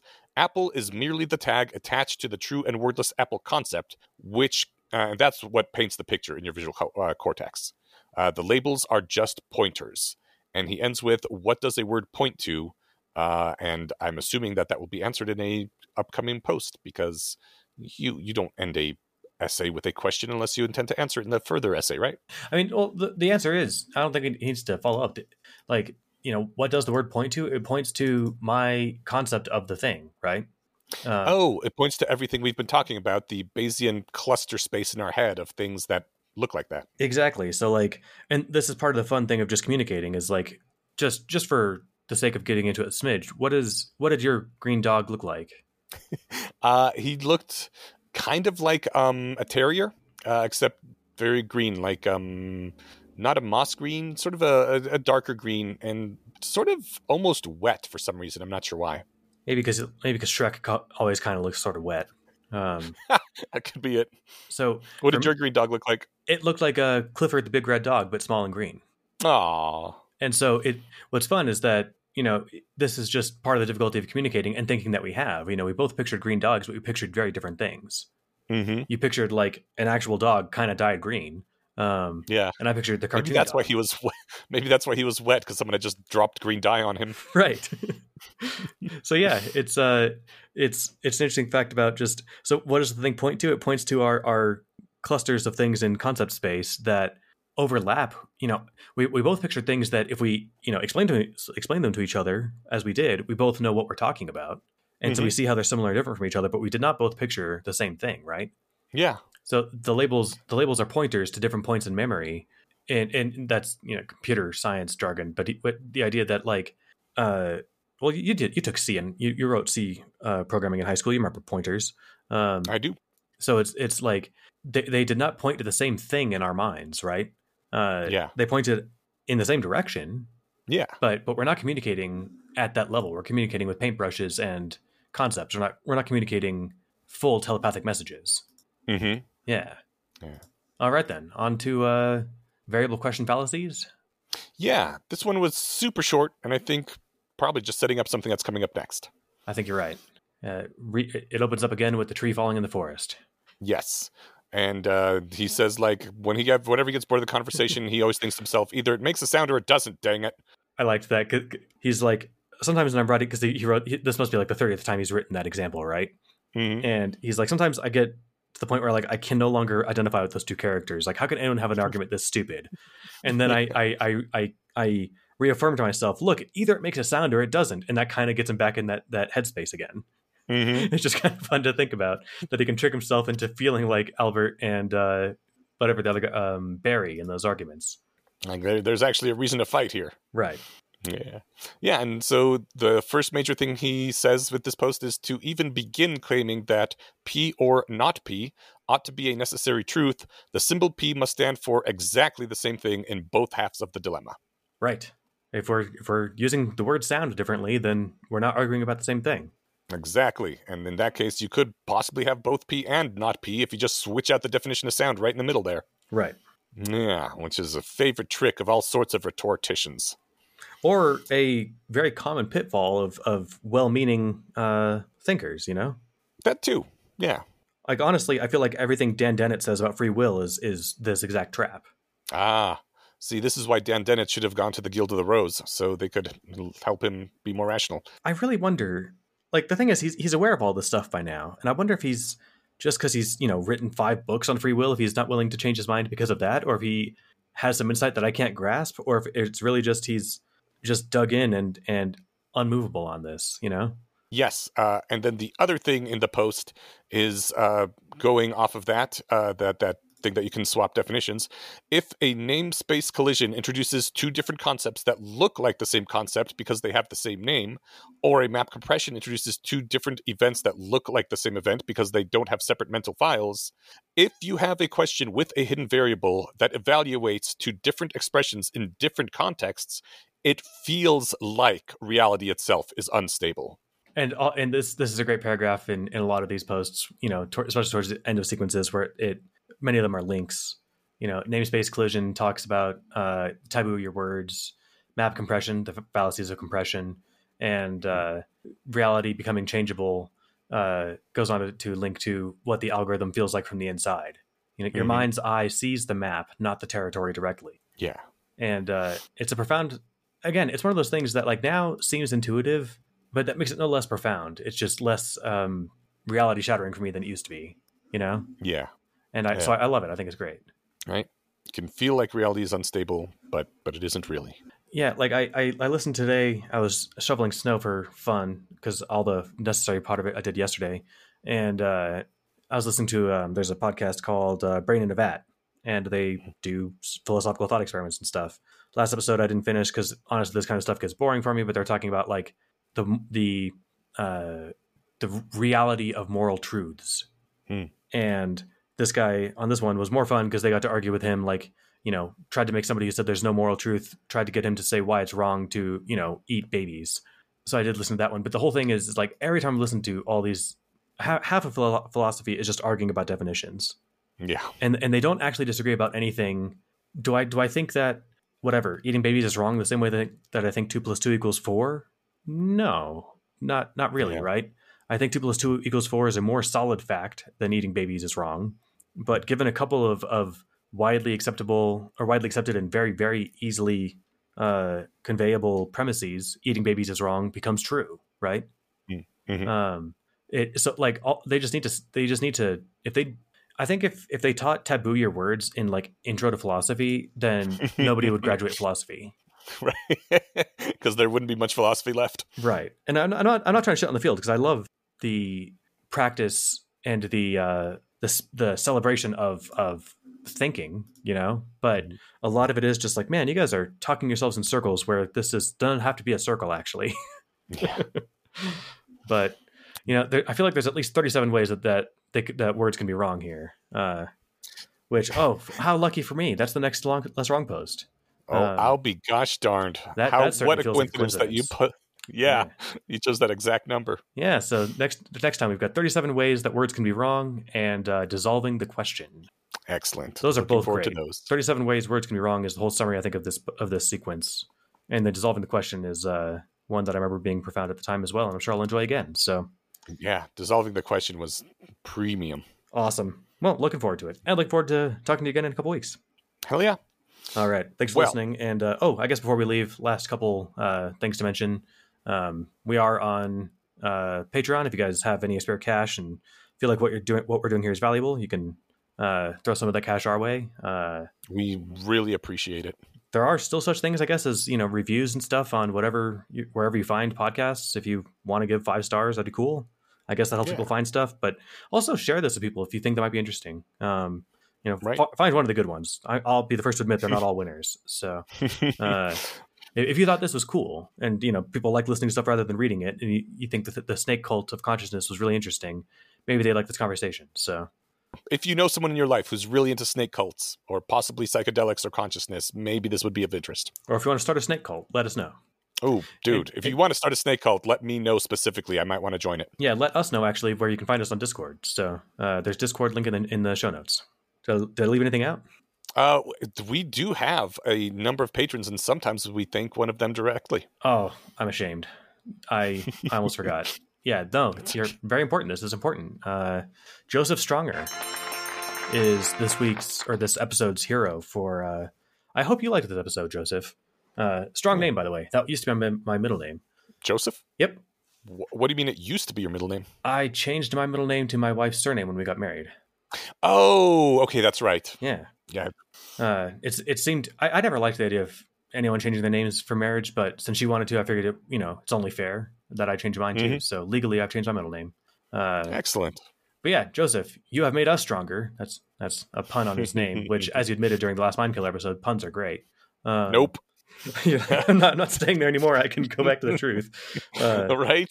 Now that I'm f- sharing my own opinions, definitely the opposite of great. Joseph, thank you so much for the for your support. That is uh, uh, something Eneasz and I can can agree on, even if we can't agree on the use of your last name as a great pun. Um, Absolutely. So, uh, huge shout out means a lot, and uh, anything we can do for you and anyone else, uh, let us know. We're we're happy to support you however we can. Absolutely. Thank you for that. Great. Well, now, All right. And with that I- that, yes, I feel like I'm not forgetting anything at this point. I believe we've hit every single thing. Awesome. All right. Well, thanks. I'll see you guys. Uh, well, here for whatever. We'll be back in a couple weeks. Bye, everybody.